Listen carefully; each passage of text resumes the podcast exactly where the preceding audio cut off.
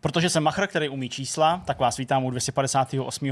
Vortexu, respektive Vidcastu, který jsme pojmenovali úplně stejně jako celý ten projekt, a vždycky mi to tady zmate malinko, ale tak to prostě je. Vítám vás tady, pánové. Ahoj, já jsem chtěl říct, mějte se hezky, tak už jsem čtvrtek, to jsi hodně daleko už. Odpoledne. No. No, vy už to máte dneska, uvádíte po druhé. To protože říkám po třetí dokonce, protože potkáme ty stejné věci. Ahoj, vítejte, mějte se hezky, uvidíme se u dalšího videa. Přesně. Ale tady jste měli takovou jako poutávku na fakeovej vidcast při streamu Trackmanie. No, neujalo se to. Takže ale máme tady dneska 3 příspěvky a ty jsi připravil něco o Trackmanii.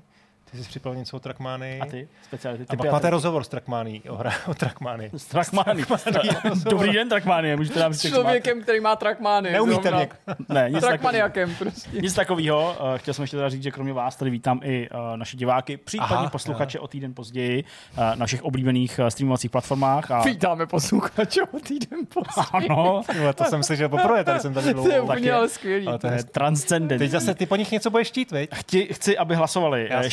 Ještě to stále jde hlasovat tedy v anketě Podcast roku, takže pokud se vám líbí, co tady produkujeme a máte rádi, když vám naše hlasy pronikají až do mozkových závitů, tak hlasujte pro nás.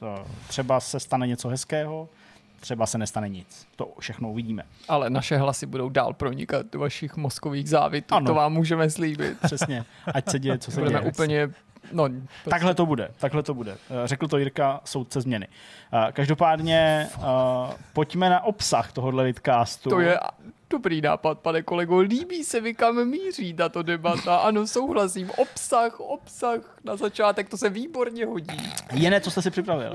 Já mám, ty vole, já jsem takový obskurní téma, ale tady úplně zapadne podle mě dneska. Jako. No my se zapadne. Budou, že se tady vetešnictví, jako garážový styl tady. Tak kolik to dáte, no tak já nevím, no tak. Jo, potřebuji se tady něčeho zbavit, tak jsem si rozhodl právě, tady máte docela slušnou sledovanost, takže bych tady nahodil pár jako do marketplace to všechno sypat. Ne, připravil jsem si takových pár drobností na ohledně designu starých konzolí a handheldů. Vybral jsem několik takových jako maličkých prvků na těch konzolích nebo handheldech, který jsou něčím výjimečný. Okay. Super. To je hezký, to je pěkný. To zní hezky. Třeba se tam najdete, nebo myslíte ještě něco dalšího. A já bych tam našel, takhle bych si dostal ten displej. Takhle jsem se podíval, už tam jsem v té konzolce, hele, už se tam vidím. Jo, že to má zrcadlo zabudovaný. Přesně tak. Takže to třeba je to, co přetrvalo i do dnešních dní. No, vidíš, tak něco podobného jsem si vzádou dělal, tak vidím sám sebe, když je vypnutý. Co máš ty za téma, Jirko? Já mám kvíz, kombinovaný zase trošičku jako s historií nebo kvíz kombinovaný se zajímavostma. Není to žádný kvíz pomsty, který já jsem měl říct jako kvíz pomsty. Ne, není to žádat. Ne, vůbec. A jak moc historie je to jako Australopithecus, jak třeba hrál? Nebo řekni nám, jak to je těžký, prosím tě, řekni. Je to snadný kvíz, doufám. Bylo prostě pár okamžiků, prostě pár momentů, kdy jsem si pohrával s myšlenkou, že vás tady nechám identifikovat hudbu z jednotlivých Star Trek her, nebo že vás nechám identifikovat jednotlivý, já nevím, třídy lodí ze Star Treku, ale říkal jsem si, že to zkrátka dobře nebude vtipný, budete říkat nevím a já budu říkat, no to je tam moc, nikdo se nebude bavit. Nekonečná trivia. Kromě mě. Přesně. Tak nakonec jsem se rozhodl, jak bych to řekl, abych neprozradil příliš. No zase jako vycházím z podobné premisy, jako tady zazněla, zejména v případě těch mých kvízů v minulosti už několikrát, když jsme třeba říkal takový ty loga notoricky známý třeba postavy nebo prostě něco, motivy hudební, které se neustále opakujou. A vybral jsem si tentokrát herní postavy, hrdiny. Budu vám je ukazovat. Jsou to postavy, které všichni známe, ale možná je takhle úplně neznáte, protože to říct můžu, jsou v nějaký jako raný verzi. A budu chtít, abyste v té rané verzi identifikovali, o koho jde. U některých budu mít víc fází, nějaký nápovědy, pokud vám to podle první nebude jasný, takže třeba, jo, a prostě zkrátka a dobře, takový ty early verze, prototypové verze, postav, který známe, jsou to ty nejslavnější hrdinové dneška, ale nemusí vypadat dneska tak, jak mohly vypadat původně, tak já vám budu ukazovat nějaký z těch zamýšlených podob. Tak my si rovnou musíme připravit členský legitimace, aby jsme mohli. Ne, je to záměrně zase fakt připravený, tak aby to bylo jednoduchý. No tak jako jo, ale nebo ne přímo jednoduchý, ale aby prostě ta zábava spočívala v tom, že to uhádnete. Ať dřív či později, ale že to uhádnete. Jako minule. To bude současně s tím, kdo z vás to uhádne. V tom jsem selhala, rozumím. Ne, není to žádná jako odveta ani nic. Ukáže, že to umyslí. Tak dobře, je to odveta. Děkuju. Konečně ne, není to odveta. K sobě. Není to odveta. Až se prokoušeme těmito dvěma tématy, tak přijde čas na rozhovor. Pokud to všechno klapne, protože ten rozhovor budeme točit až zítra v pátek, tak uvidíme, ale já myslím, že to všechno dopadne, protože jsme si sem pozvali člověka, který je takový dost jako dochvilný a věrohodnej ve všech ohledech. Je to hudebník, dirigent, taky mimochodem člověk, který byl v Guinnessově knize rekordů, možná stále ještě je, to se zeptáme, Jiří Korynta, člověk, který miluje videohry, miluje filmy a tohle všechno spojuje do svý další obrovský vášně a to je ta hudba zmíněná. Takže do svých koncertů používá právě hudbu z filmů. Razí i tu myšlenku, že vlastně budoucnost klasické hudby leží vlastně v tom přehrávání hudby z filmů, který lidi notoricky znají a proto je to láká. Vlastně. A budeme si povídat prostě o hudbě zase z trochu jiného pohledu, než jaký to byl rozhovor s Honzou Valtou, který jsme tady zpovídali před tím velice povedeným koncertem Kingdom Come Deliverance. Takže se na to moc těším, snad to bude super i pro vás. No co snad, já jsem o tom přesvědčený, že to bude super rozhovor, zábavnej. A hlavně právě je tam jako super to, že Jirka skutečně ty hry má fakt moc rád a používá i ty motivy z těch her do těch svých koncertů, Elden Ring a takovýhle věci, takže to si myslím bude docela fajn. Super, no? Nakonec možná myšmaš. Možná, uvidíme ještě. Uvidíme, ještě to není automatický. Ale prostě. Jsme omezený prostě.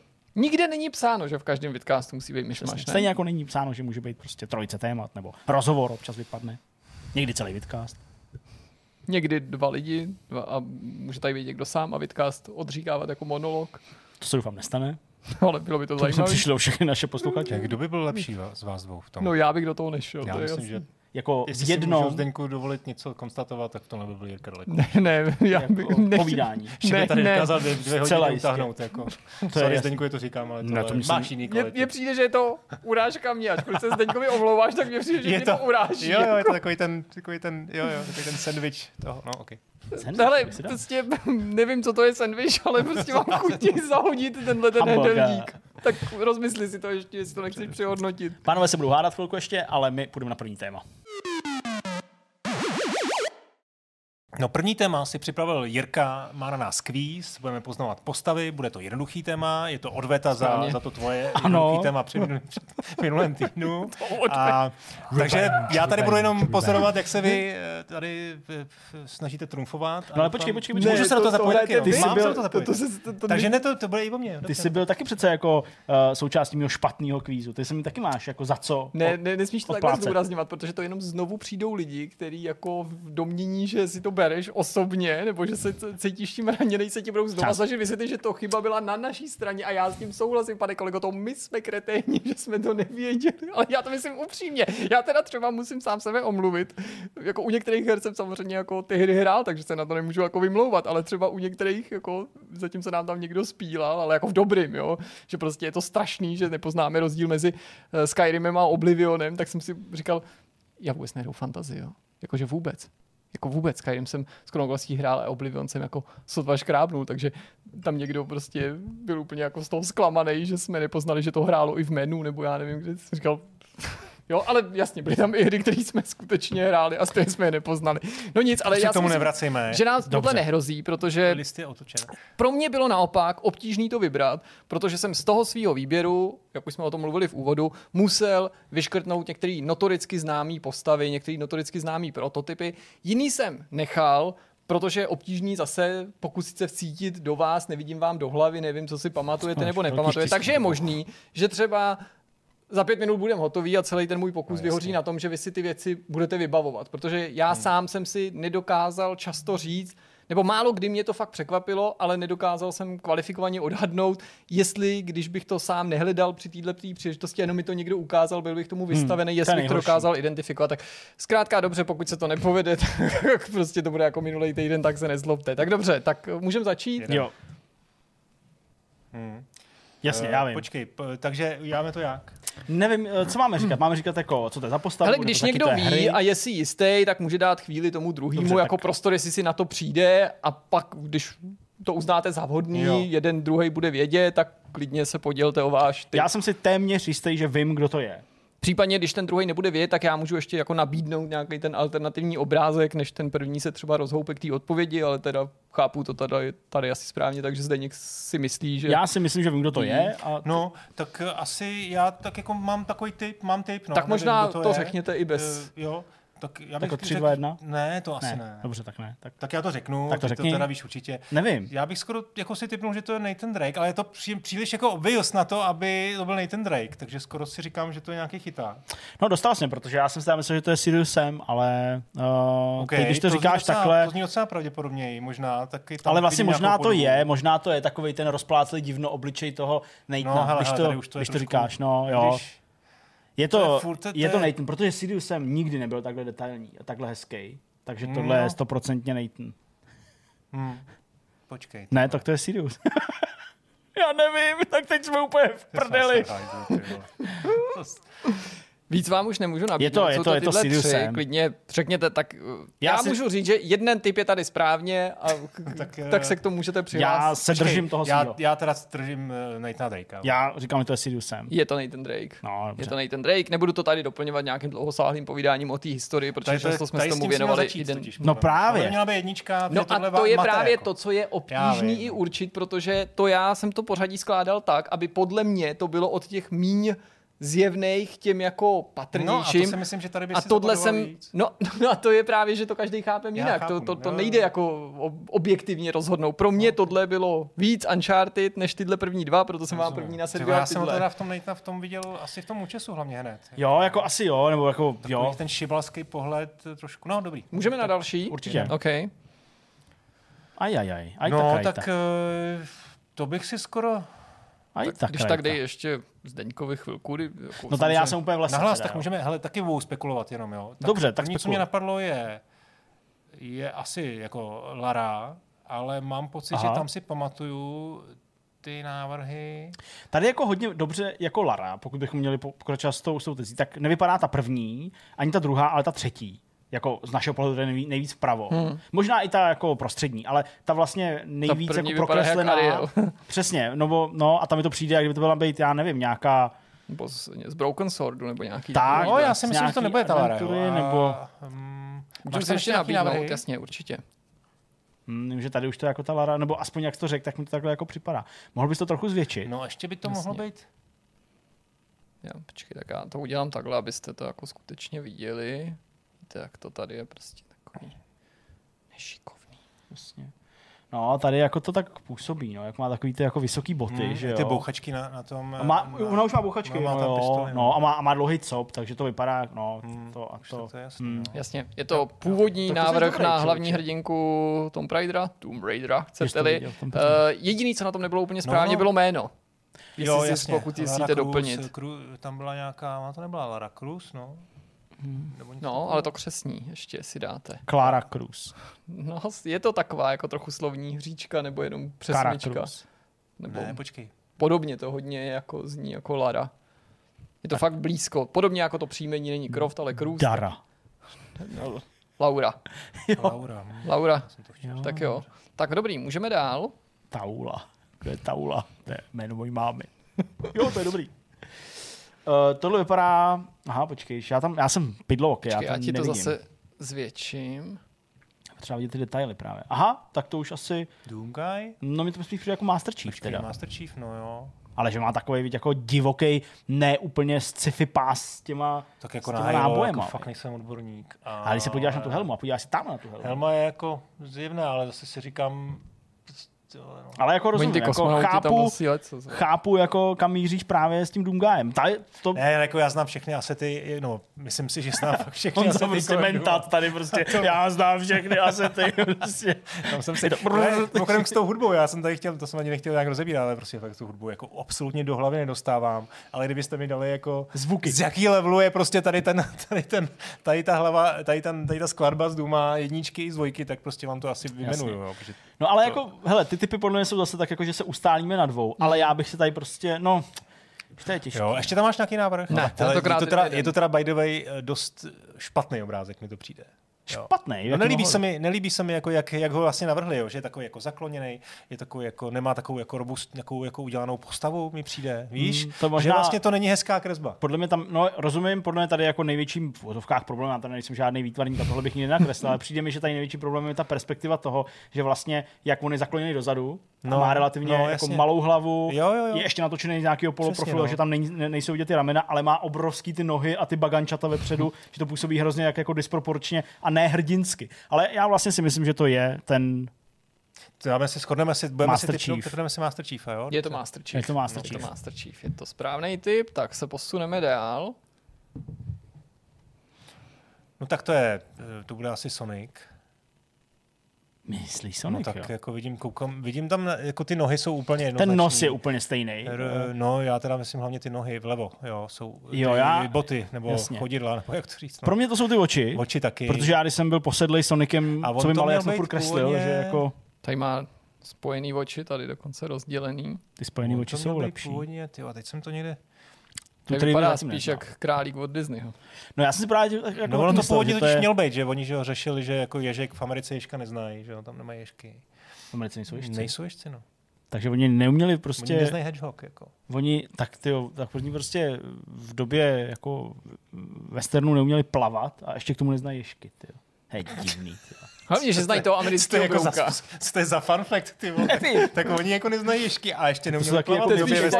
To je fun fact. Tady všichni umějí plavat, skoro ne, znát možná u nás a všichni znají ježky. Hele, já jsem si jako třeba chvilku myslel, ale asi ne, že by to potenciálně mohlo být nějaký návrh do Cupheadu od MDHR, ale tím, že má přesně modrou barvu, ty rukavice, ty boty... Ty oči už, ten nos je hodně podobnej, taková kapka právě, tak asi to fakt bude ten Sonic. No. Tak tady už je to jasný, tady už je to i ta póza, že jo, na tom ukaž ten druhý, ten předtím ten render, nebo co to bylo? Tohle je už jako vizualizace moderní, jo, podle toho původního návrhu. Jo, ale teďka, co tam byly ještě ty obrázky, tak zhruba jako je ten takový ten jako hodně tmavý nahoře, tak zhruba takhle jsem to byl schopný nakreslit, když jsem byl malý. Tak to si vlastně kreslil nějaký prototypový Soniky. Akorát, že v té době už dávno ta postavička byla ustavená. Tak teď si myslím, že by to mohlo být pro nás, pro vás i pro diváky o něco zajímavější v tom smyslu, že... Já bych si tipnul, tak budeme nahlas takhle přemýšlet. Já myslím, že to je Kratos. Že to je Kratos, ale jako ten původní, že to samozřejmě nebude jako do God of War od Santa Moniky. Myslím tím, no jasně, prostě. No tak jak to myslíš? No, tohle prostě je Kratos, ale jako z těch původních her. Asi by bylo zbytečný vás snažit dlouho napínat, je to Kratos z těch původních her, přesně tak. Myslel jsem, že to bude zajímavější, je vidět, ale jak se člověk jako... Tady prostě mi to prozradil ten štít. Jo. Tak protože... Jako... No, já vím, že on ho jako neměl, ale prostě ta póza s tím štítem, i hned mi tam skočil Kratos, ale pak mi jako došlo, že to nebude ten aktuální, ale že právě spíš ten původní, no. Jasně. Každopádně ta kvalita toho konceptu. Mimochodem jako na nějaký jakoby, nebyly to všechny. Tohle bylo ten další, tohle a že jsme viděli taková evoluce, tady už se to samozřejmě nejvíc zajímavý, ta evoluce toho tetování, jo, prostě to je taky takový zajímavý. Jo, souhlas. Tak co tohle? Už ani si netroufám říct, jestli to jako je. No, tak tady bych řekl, že asi to se bych řekl Resident Evil ten. No. A... Teda Leon vlastně spíš, ne? Asi. No. A... Ještě vám nabídnu možná ještě... jednu teda. Tady to vidíte, ten napravo. Ještě máš něco? Máš ještě? No, tak jako Leon, ne? No. Jo, tak já jsem právě... Jo, tak já jsem jako dával, jako nechtěl si přemýšlíte, nebo tak. Jo. Jasně, no. Tak, můžeme dál? No, tak taky dává smysl, asi. Jasně. No, vypadá to jako návrh na velkýho taťku z Bioshocku. Ježiš, no, tak tady ten batiskáv a vůbec to téma, že jo, podvodní. Jo. To je jako hodně ale to je teda hodně jako zvláštní, kdyby tam takhle to jako kdyby vypadalo takhle. Byl na vozíku, neměl ty nohy. Tady je samozřejmě jako jasný, že kolik je her s potápěčem nebo s potápěčem nebo... takovýhleho druhu, ale pořád mi to přijde dost vzdálený samozřejmě. Tohle je super artwork, teda tohle vypadá. No, navíc spousta z nich tady jako nějaký kanony nebo zbraně, jo, což v té finální verzi není, ono těch artworků tohoto typu je ještě víc. Tam ty mi přišly ještě víc jako prozrazující to téma, ale to, co byl jejich společný jmenovatel nebo poznávací prvek je právě, že tam vždycky ten potavěč nosí nějaký kanon, nějakou zbraň, nějaký rotačák nebo něco podobného. A tady jako nám vlastně, když to máš ten první obrázek, jako na ty ruce právě, jestli tam jako má něco s těma rukama. No, to prostě nevidím. Fajn, já jsem fakt jako to jsou prostě takový ty pirátský. Má ten vrták, že jo, prostě jak měl pak v té finální verzi. No, jde nám to teda rychle od ruky, ještě rychlejc, než jsem si obával, že by to mohlo jít, ale tak to prostě je, to nevadí. Pojďme na další obrázek. Tak taky vím asi. Teď jsem trochu v lese. Aha, už tomu asi rozumím. Možná, on má nahoře nějaký brejle nebo nějakou čepici? Ty fakt jsem úplně slepej. Jsi slepej, čoče, to jsou brejle a jako zároveň, no, nějaká helma. No, takže jako, že to jsou nějaký, jako Marcus Phoenix, Gears of War. To ne. Já tam vidím jednoznačně Gordona Freemana teda. Fakt jo. I když... Ty vole, no, tak trošku jsi mě zmátl. Ne, já bych řekl Golden Film. To bylo až takhle na záchlí. Ještě dalšího? Ne, jenom tohle. No. Já vím, že tam byli... Jeden jako... z vás má pravdu. No, tak to bude asi nejhodně, ale chytřejší. Markus, tak ty měli úplně jiný ty. Jo, no, máš pravdu, to jsou mnohem větší nařachanci, no, jako jo, to jo. Asi dává smysl. Hezký. Je to Freeman, jo. Přesně tak. Jo, on tak to je taky hezký, no, jasně. Asi vím, no. Ale to bych se toho možná bál ještě víc, člověče, takhle. To působí tak mechanicky navíc, no. Mně skoro přijde, že to je Pyramid Head ze Silent Hillu. No, tak co by to asi jako jiného bylo? A to je jako oficiální artwork? Tohle zní jako fan? Ne. Tohle je jeden z návrhů na Pyramid Heada a tohle je přímo jako dílo ITA. Jo, je to... Takže žádný fanár. Tohle bych se fakt možná bál ještě víc. Tyjo, než prostě... To je takový biomechanický. No právě. Ještě víc. Jo, no tak tam je to vidět úplně jasně, no. Ale to je teda ještě v době, kdy měl všechny končetiny a kloupy, ne? Nebo? jo, přesně tak. Je to možná samozřejmě teda. Jako, že to... O Raymanovi. Přesně, je to Rayman. Tam je no, to prostě ten obličej je prostě stejný, no. Všechno. A to je všechno. Ale příliš lehký, zdá se. Nebo jako vás nepotrápilo, ale ani jsme se u toho příliš nepozastavili. A jak jsi postupoval, když jsi to hledal? Jednoduše, já jsem prostě si vybral, retypoval celou sérii nějakých nejznámějších postav z videoher, protože nemá smysl vám ukazovat prostě, jak vypadal prototyp hrdinky, prostě Journey třeba, nebo to by ještě možná dávalo smysl z nějakých her, který skoro nikdo nezná, nebo nejsou tak notoricky známý, takže jsem vybíral jenom z her, jejíž hrdinové jsou buď velice slavný, nebo jsou tady s náma desítky let. A potom to jako jednotlivě hledal. Není to z žádného jako článku, jestli takový existuje, tak by mi dost ušetřil práci. Napsal jsem jméno toho hrdiny a pak jsem napsal prostě early charakter, early design, prostě prototyp a podobně. No. Že mi přijde, že vlastně tady ta studnice je jako nekonečná, že fakt se dalo jako vymyslet spousta dalších her, že by jsem klidně mohl udělat druhý díl. No to bys byl možná jako překvapený, ale jak právě tím, jak se to jako špatně hledá, no, nebo okay, jako jednak tak. Část těch postav by si vyřadil, protože jsou skutečně jako notoricky známí, včetně těch prototypů. Část je zase jako není příliš šťastná, protože jasně, tak já ti ukážu prostě, jak vypadal původní návrh hrdiny prostě z Shadows of the Damned. Okay. Jo, to se určitě užijeme, jakože prostě je těžký. Jako určitě by lidi si vzpomněli i na další postavy, ale já jsem taky dost jako lovil z paměti, co jsem třeba někdy viděl, nebo jsem si myslel, že by to mohlo být nějakým způsobem zdokumentovaný. Taky nemůžeš často volit úplně ty nejstarší klasiky, nějaký 80-kový, protože tam ten design často je jako tvořený nějakou změtí několika málo pixelů. A to je to nejranější, co třeba máme k dispozici. Každopádně tě chválím za to, že jsi to udělal, že jsme konečně taky... Jo, jak jsme se tady domluvili, prostě udělal jsem kvíz, ve kterém budou účastníci vypadat chytře. No, tak tady prostě. Co jsi našel?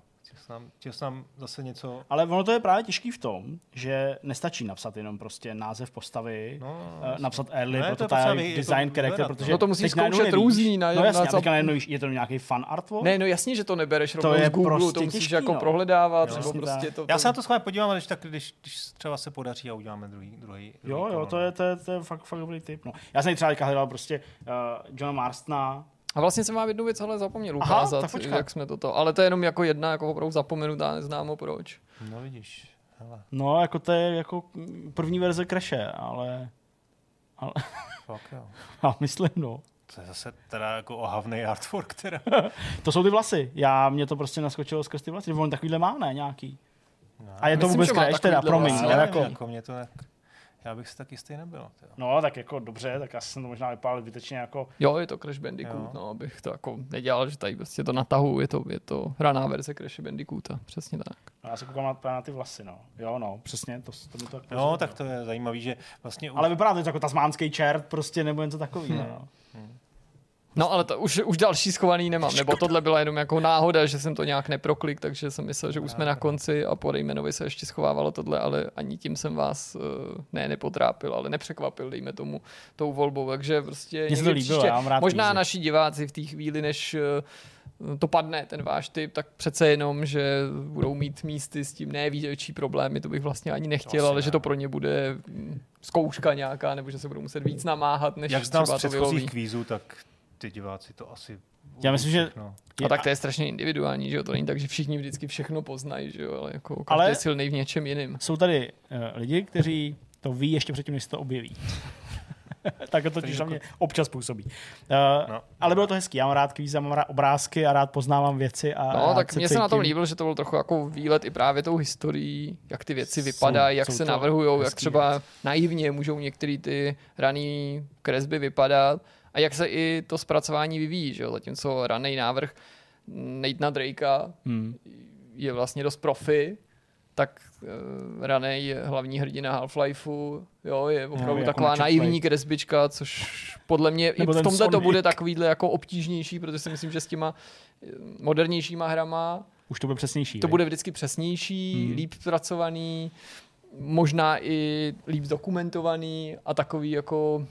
Že možná už ani tolik nemáme šanci do toho nahlídnout.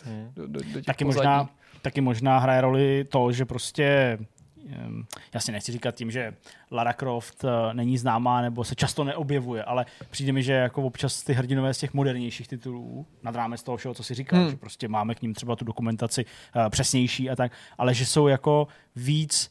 prostě na očích, nebo víc jako promovaný, že prostě neříkám, že v té době ne, nebo že bychom nepřežili tady prostě, nebo že by tady nepřežili nějaký hrdinové do dnešní doby, ale tím jak prostě internet, memes a prostě všechny tyhle ty věci se to prostě objevuje, furt se to jako vrací a že to máš víc na očích a víc jako nakoukaný, no, ale třeba ta Lara Croft, to pro mě vlastně tam jsem si fakt nebyl jistý, to mi to přišlo, že to přesně může být nějaká adventura, to může být nějaká postava, která by byla slavná, známá, ale vlastně ne vůbec Lara Croft. Mimochodem k řadě těchto postav a titulů jsem mohl vybrat i něco jiného. Tohle vždycky není jako úplný přehled, ať už to platí pro tu Láru původní nebo pro Master Chiefa a tak dále. Pořád jsem se snažil jako vybírat něco, co mi přišlo, že je, může být třeba aspoň trochu matoucí nebo vzdálený tomu finálnímu, takže to není to, že by takhle vypadal prostě do poslední chvíle prostě Sonic a pak najednou už byl jako ježek.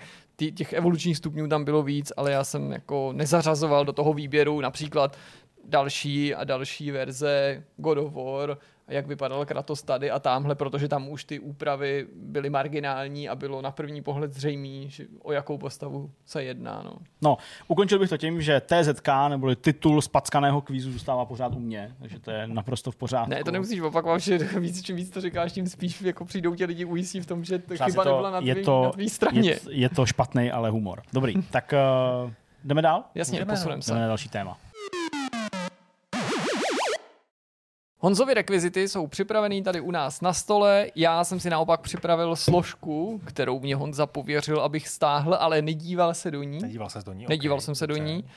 Tak možná prostě zlehka zase začni, proč právě tohle téma, jak jsi k tomu dostal? No není to kvíz, to znamená, psal jsem ti do mailu, klidně se podívej, ale trošku si to spolneš, bude to... nebudeš tak úplně překvapený tím, co vám tady budu vyprávět. Jak jsem říkal, jak jsem avizoval, jde o nějaké designové speciality, ať už si pod tím představíte cokoliv, to se netýká úplně tady té plechovky, ale jinak se to týká tady těch dvou předmětů a zhruba asi 8-9 dalších. Inspirovalo mě nejnovější číslo Retro Gameru, kde se objevila taková zábavná dvoustránka, kde právě ukázali zajímavý konkrétní designové prvky starých nebo i nějakých novějších konzolí a handheldů. Jsou to věci, které často jsou třeba zbytečné, jde o nějaké technické řešení, o nějaký jako konkrétní jeden aspekt, který ale tomu hardwareu vždycky dal nějaký charakter. Tady bych klidně pochválil analogovou páčku, protože ta je tak raný a navíc cestovní zařízení úplně skvělá. To by i Switch možná záviděl. Ona je digitální, ale teda tím pádem ona není analogová asi, viď? Tak jo, takže začneme rovnou tady u čísla 7. Neplánovaně se omlouvám, ale... Sorry, my jsme hrozně... Ale fakt je to super. My jsme na kufru, jo, pak prostě se k tomu teda ještě dostaneme, kuci, jo, sorry. Čemu by to mohlo být? Tak, začneme u čísla 1, mám to tam prostě odčíslovaný, tak... Můžu otevřít rovnou, s námi, jasně. A aby jsme teda ukázali vlastně, o co mi půjde, jo? Co jsou to ty designové prvky, které jsou často zbytečný a podivný. Tak tohle je konzole z 77.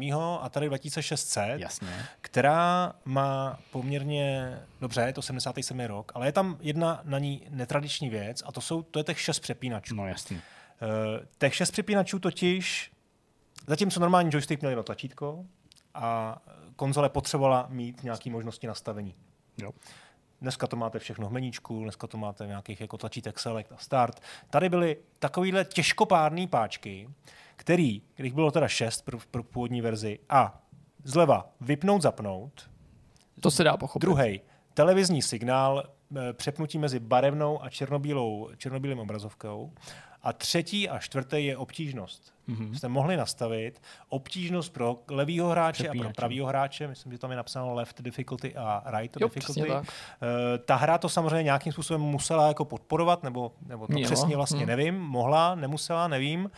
A to mi přijde docela jako zajímavý, že ty difficulty vlastně byly na ovladači, na té konzoli. Mm, jo?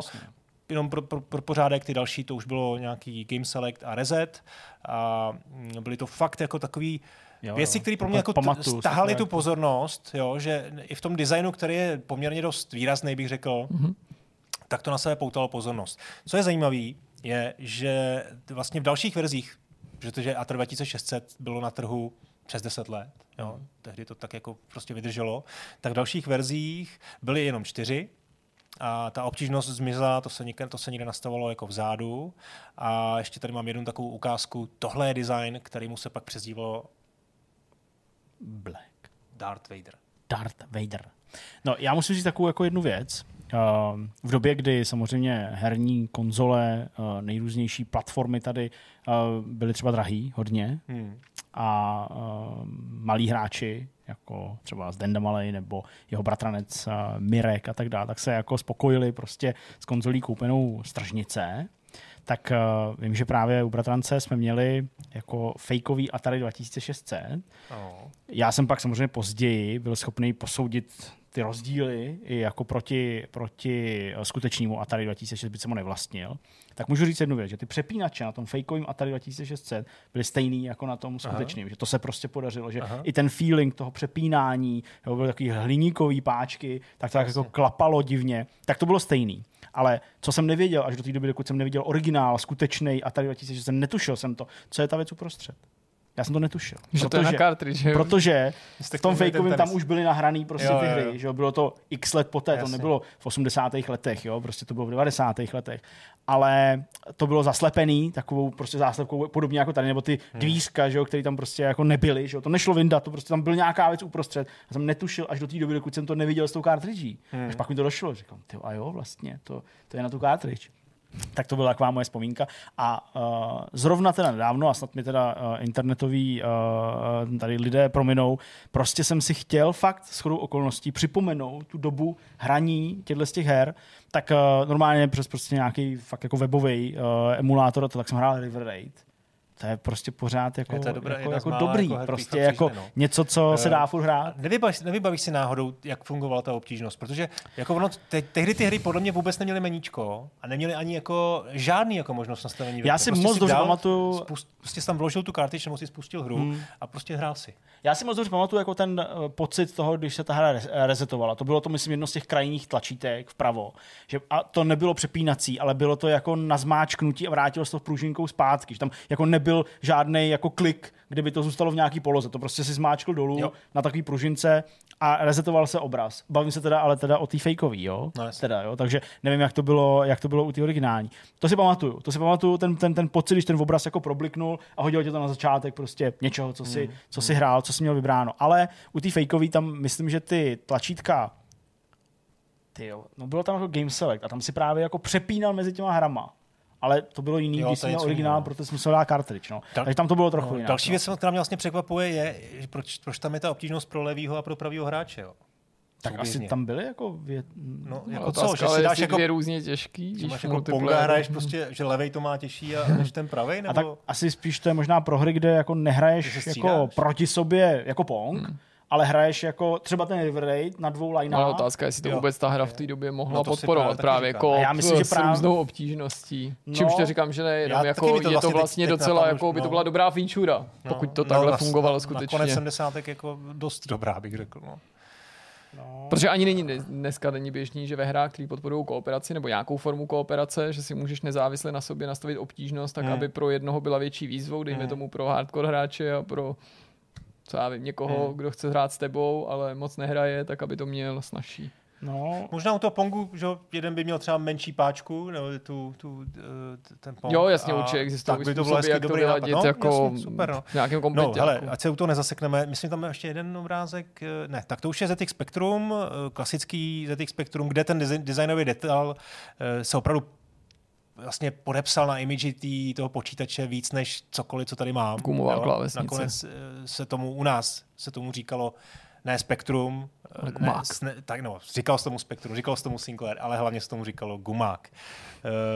Proč? Protože tam teda byla vlastně klávesnice, která byla membránová, na ní byl takový jako gumový hmatník, se tomu snad říká, aby ty klávesy měly poměrně jako nějaký vyšší zdvih, nepoškodila se ta membrána pod tím a prostě aby to bylo jako chráněný před mechanickým poškozením. Samozřejmě jako dneska naprosto nemyslitelná věc, jako bylo to velmi nepraktický, ale prostě v 82. roce úplně jako člověk neřešil za prvý. Za druhý, ten důvod, proč pan Sinclair zvolil tohleto řešení, byl jednoduchý. Prostě u toho spektrumu se potřebovali dostat na nízkou cenu a tohle byl vlastně jediný způsob, jak se na ní opravdu dostat. Ten počítač byl opravdu levnej na tehdejší dobu. No, jako vlastně, když se dneska podívám na tu cenu, že to tehdy stálo ta 16 kilobajtová verze 125 liber, tak to pořád bylo na dnešní peníze jako přes 500, že ono, kolem 500 třeba liber odhaduju.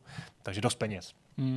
Ale tehdy to byl jako extrémně dostupný počítač proti tomu, co tehdy bylo. No, pojďme na trojku, to je zajímavá věc. Ještě tady teda vlastně mám tu membránu, takhle to je vlastně předek a v tom je ta membrána. Mimochodem dá se to snadno jako koupit, jo. Dneska to má na čínských obchodech bez problémů, lidi můžou koupit. Jenom tu gumu, no i ten, samozřejmě tam to si vytiskneš na nějaký jako 3D tiskárně, předpokládám, nebo jako dá se to koupit všechno bez problému. Tak, tohle je SEGA Master System, to asi určitě znáte, ten design. Jasně. Zase na, jaký to byl rok, nějaký prostě 83. možná bych řekl, tak poměrně jako futuristický hezký design, ale co mě tam jako fascinuje na tom, je ten systémový diagram, jo, který tomu dostává takový jako, dodává takový jako... Je to jak z kazeťáků dobovej dvojčat, to takhle mývali prostě, takový hippie věže a podobně. Takže když na to, jestli ti to půjde nějak jako zazumuješ, no, tak prostě... Zaprvé, tam do toho master systému 8-bitové konzole SEGA šlo strčkat cartridge anebo karty. Jo? Jasně. A tady vidíš teda cartridge nebo kartu, potom to můžeš zapnout, máš tam Control 1, Control 2 a televizní systém. To je prostě, podle mě ten systémový diagram ani není jako správně zanesený. Proč myslíš? Protože prostě ty vlastně bys měl teoreticky ovládat to zapojení do televize. Rozumíš, že by to mělo být... To je jako prostě, že jako zapneš tu hru... No je to prostě takový jako úplně pofidérní, mi to přijde. Jo, mi to teda vlastně jako dává smysl. Jako přísně logický mi to teda přijde, ale asi jsem jenom, nevím, no. Jakože prostě máš kartu nebo kartice hrou, vložíš ji do té konzole, zapneš tu konzoli. No jasně, no. Nechci se tam úplně zaseknout, jenomže to je fakt takový strašně jednoduchá věc, která mi přijde, že to je tak možná na 16. stránku manuálu. Jasně. A že mi přijde zbytečná ji tady takhle No jako má velmi prominentní místo, to jako další, to je teda jedna věc. Další zajímavý prvek, který tam je tlačítko pauza. Mm-hmm. Který samozřejmě v dnešní době, nebo prostě už záhy, možná generaci po tomhle, už jste našli na ovladačích, myslím, že snesový ovladač. Už měl pauzu, no nechci se... No myslím, určitě, že jo. Měl tam nějaký select start, a to samý vlastně asi i Mega Drive. Game Boy to má... Mega Drive taky, jasně. Takže, no ale Game Boy je vlastně systém, jo, takže tam to není jako... Já spíš se bavím o tom, že vlastně když si jako hrál někde na gauči a chtěl si spauznout hru, tak si musel jako utíkat k tomu systému a zmačnout tu pauzu na konzoli. A jako taková prostě, nevím, no. Ještě tam vlastně jsem si teda vzpomněl na svoje počítače, když taky si můžeš na další kousek, to je můj 8-bitový počítač Amstrad, kde teda taky si dovolili dát monitor, počítač a tape, jo? Že tam máš vlastně ten systémový diagram taky dole. Jasně, no. Že potřebuješ mít prostě tyhle tři součástky, abys to mohl provozovat. Jakoby tam prostě měli, hele, máme tady 2x8 cm, potřebujeme tam něco tam dát, aby to vypadalo jako cool. Já myslím, že to trochu jako souvisí s tou dobou a jako oblibou takových různých technicistních nápisů, protože když jsem u tohohle říkal, že to jako připomíná některé ty nákresy z těch dvojčát, z těch magneťáků nebo z těch hi-fi věží, tak já i myslím, že tam by to může z roku 2023 působit bizarně, to jako fungovalo jako jistý druh jako ozdoby, protože to byla doba, dneska že jo, už minimálně 15, minimálně 20 let se spíš káže nějaký designový minimalismus, že se na ty zařízení, na přehrávače hudby, je úplně jedno, jak jim říkáte, nedávají zbytečné věci, myslím, nějaký kapesní. A tehdy to bylo právě naopak. Já měl jeden z prvních Walkmanů, po mámě samozřejmě, nebo která ho koupila prostě v Tuzexu a ten byl taky zasypaný takovýhlema jako různýma cool nápisama a jako diagrama, ale nebyly to jako jenom nějaký textury jako grafický. Vlastně tam byly jako ty nápisy, jako kdyby ty nápisy byli něco jako super, jako kdyby přišli prostě z filmu jako Blade Runner a dokazovali, jak je to zařízení pokračilý. Bylo tam 1000krát napsáno high fidelity, super standard, stereo, jo, vlastně jako banální sdělení. Jasně, jenom to se slovo, který zní cool a udělá dojem, možná si to koupíte a jako to. Ještě, promiň teda, když se tam vrátíme k tomu, jestli jste si všimli k tomu gamepadu, tak tam byla, to byl úplně první model controlpadu, potom už to zrušili, tam byl našroubovatelná jako malá páčka. Jo, to potom vlastně myslím, že odstranili už nějaký, jestli jako potřebovali to zlevnit. Tak pojďme na další příklad, 4, poprosím Jirku. 4, Jirku. Ještě jeden. Tak, Atari Lynx, starý dobrý handheld, 10% leváků je v populaci. Mm-hmm. Ty jsi levák. Tak vidíš, tak tady máme konečně no právě, že něco levák, pokud jde o hráče, jako tak mám pocit, že se všichni přeučili. Že vlastně nikdo z vás... No, protože to rozložení je takovýhle jako, prostě. Přesně tak. Radek Friedrich měl vždycky naopak.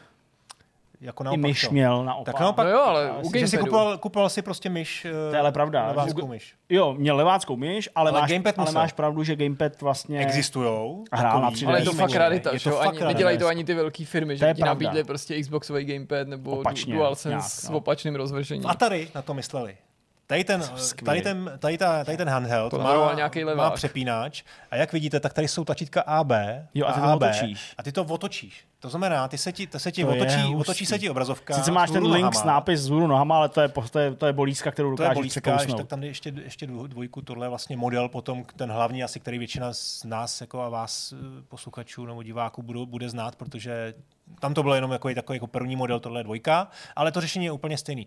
Ono se ti otočí se ti obrazovka, otočí se ti vlastně D-pad, no, že teda nahoru je dolů a dolů je nahoru a tak. A ty si vlastně vybereš ty 2 tlačítka. To je máš zajímavý teda, no. Jo, to je takový jako vychytávka. Co je jako vtipný, já jsem se pokoušel to teda hledat na Googlu, nějaký jako vzpomínky hráčů a našel jsem, není to jako vzorek, jo, ale našel jsem tam prostě pár jako hráčů, kteří říkali, já jsem levák a stejně prostě od jak živa jsem hrál na klasickém Game Boyi, na všem. Myslím, prostě já jsem byl přeučený. Protože byli ty lidi nucený od začátku, tak. Ty první krůčky podnikli na tom. Takže si to stejně nepřepínali prostě. Je to takový paradox. No. Já myslím, že bych si na to taky zvyknul, kdybych tomu byl vystavený od začátku, zatímco třeba představa pro mě, jako že řadím druhou rukou, nebo byla hrozně nepříjemná, což bych se do toho musel cítit, kdybych se odstěhoval do Anglie nebo něco podobného. Tak jako vlastně tady, přestože mi to určitě zpočátku nešlo, tak si umím představit, že bych to jako ovládal v tom opačném rozvržení. Ne jako dobře, ale že se tomu přivyknout dá. Možná tady pomáhá skutečnost, že jsou to analogové tlačítka na stisk, že to není digitální tlačítka, nikoliv analogový nějaký páčky, kde by ta motorika potenciálně mohla hrát jako větší roli, pro leváka prostě pravým palcem dělat něco. Aha. Ale pak to bych řekl, že je právě stejný, protože používáme páčky pro levou i pravou ruku. Že... To jo, to jako, že pak člověk to jako se to člověk naučí nebo nějakým způsobem, ale já třeba ukazováčky na jako analogových triggerech nebo L2, R2 tlačítek, tak mám pocit, že jako když používám levej, že ho používám jako jemněji a přesněji než pravej. Ne asi o moc, protože prostě hraju tak často, že už se to úplně jako setřelo. No, ale to je proto vlastně je střelba většinou na R-ku, že jo? Je to tak? No to je, ale to si nemyslím, že je důvod, proč to není na důvod, ne? No já si myslím, že to tak mohlo být, protože jako střelba je jakoby primární jako akční jako vlastně tlačítko a takže mi dá větší logiku, že bude to vůbec si nevím, to... na Rku než to že na Lku. Já jsem spíš mluvil o tom, jako že vlastně pohled přes mířidla třeba. No, třeba zoom jako no. Ale to si teda nemyslím, jako, že je ten důvod, proč se jako začalo to dávat doprava, nebo nemyslím si, že tohle jako ovlivnilo to rozhodnutí. Já jako určitě souhlasím s takovou tezí, že když jako třeba hraješ hokej, že jo, a seš pravák, že máš hokejku doleva, že jo, říkám to dobře, protože jako ta levá ruka pro praváka, no řekněte, jestli tak je, ale v opačném gardu pro mě to tak je, tak jako většinou ta jako druhá, ne ta motorická, je ta silnější a ta motorická je nahoře, protože tu hokejku vede. Takže pro mě je jako fakt přirozený jako levák mít tu hokejku tak, jak leváci ji mají. To znamená levou ruku nahoře, abych jako vedl hokejku a pravou na opírání, abych jí dal sílu, když prostě dělám golfák nebo něco. Jo? Takže vlastně tam mi to jako sedí. Ale já jsem sparchantělý v tom, že prostě já třeba a baseball bys hrál jak? Takhle. To znamená... Jako já myslím, že správně to praváci to hrajou taky napravo. No, praváci vpravo. No a takhle bych hrál. A třeba tenis. Já hraju teda tenis nalevo, a všechny jako věci jako s raketou, tak ji držím v pravý ruce. Jo. Nebo v levý. Ne, v pravý. Mokrem Rafa je levák, ne, Rafa je pravák přeučený na leváka, protože strejček si řekl, že když bude levák, jo, takže bude jako nebezpečný vyzrávat, soupeře. Jasně. Ne, vyzrávat, jo, ale ho prostě, že, jasně. No. Že je překoná tímhle. No, to je prostě zvláštní takový celý. No, ale každopádně od Atari sami je to je fakt zajímavá jako detailíček, no. Okay. Tak, pojďme na další. A tady si s toho můžeme udělat takový kvíz. Je tam něco, co vás na téhle konzoli, na tom designu překvapí? Přemýšlím, no. Tak třeba, že cartridge by mohla jít vyndat i bez tlačítka eject, ale to je jaký bezpečnostní opatření. No není. Je to přesně, ano, je to tlačítko eject, který je vlastně jako technicky za to zbytečný, protože jako bezpečnostní, tam jako nic takového není. Prostě normální člověk vyndá cartridge, takže ji prostě vyndáš. Mm. Jo? Navíc tlačítko eject, už jsem viděl nějaký videa, ti to jako vyskočí ta cartridge. No jasně, to podebere ze spolu nějaký pacičky, že jo. A to je vlastně mechanický, že to mechanický, přesně. No, tam je pružina nějaký. Já jsem nezažil jako, že by to někdo fakt jako mačka používal. No, okay. Já asi nanesu, jo, možná, no. Ne, nanesu to není. Nanesu to není. Ale na Nintendo 64 to není. Oni to prostě... To fakt bylo tady, jo. Já jsem hledal a NES to neměl, potom 64 taky ne. A ten designér Nintendo Masayuki Uemura údajně prohlásil, že ho tam dali, protože jim to připadalo zábavné a protože děti mají rádi mačkání tlačítek. To je dobrý způsob, jak uvažovat při nápadu nový konzole. No, našel jsem teda jedinou konzoli, která by to měla taky, a to je konzole Bally, myslím, že tam je v dalším obrázku Bally Astrocade ze 70. let. Mm-hmm. Jinak žádná konzole nikdy neměla eject button. Tohle vypadá jak něco z Kasína ve Vegas. No. I ten název. No. To je taková telefonní ústředna. No, to bude 70. Skoubená s kalkulačkou. No. A tam to je co? To je jako alkohol tester. Já vím. To foukáš. Tak, další konzole zajímavá je Watara Supervision, což je handheld, který byl vydaný v roce 1992, byl zamýšlený jako konkurence Game Boyi, měl víceméně jako dost podobné parametry. Majitel Game Boy, já majitel takový digier, ty vole.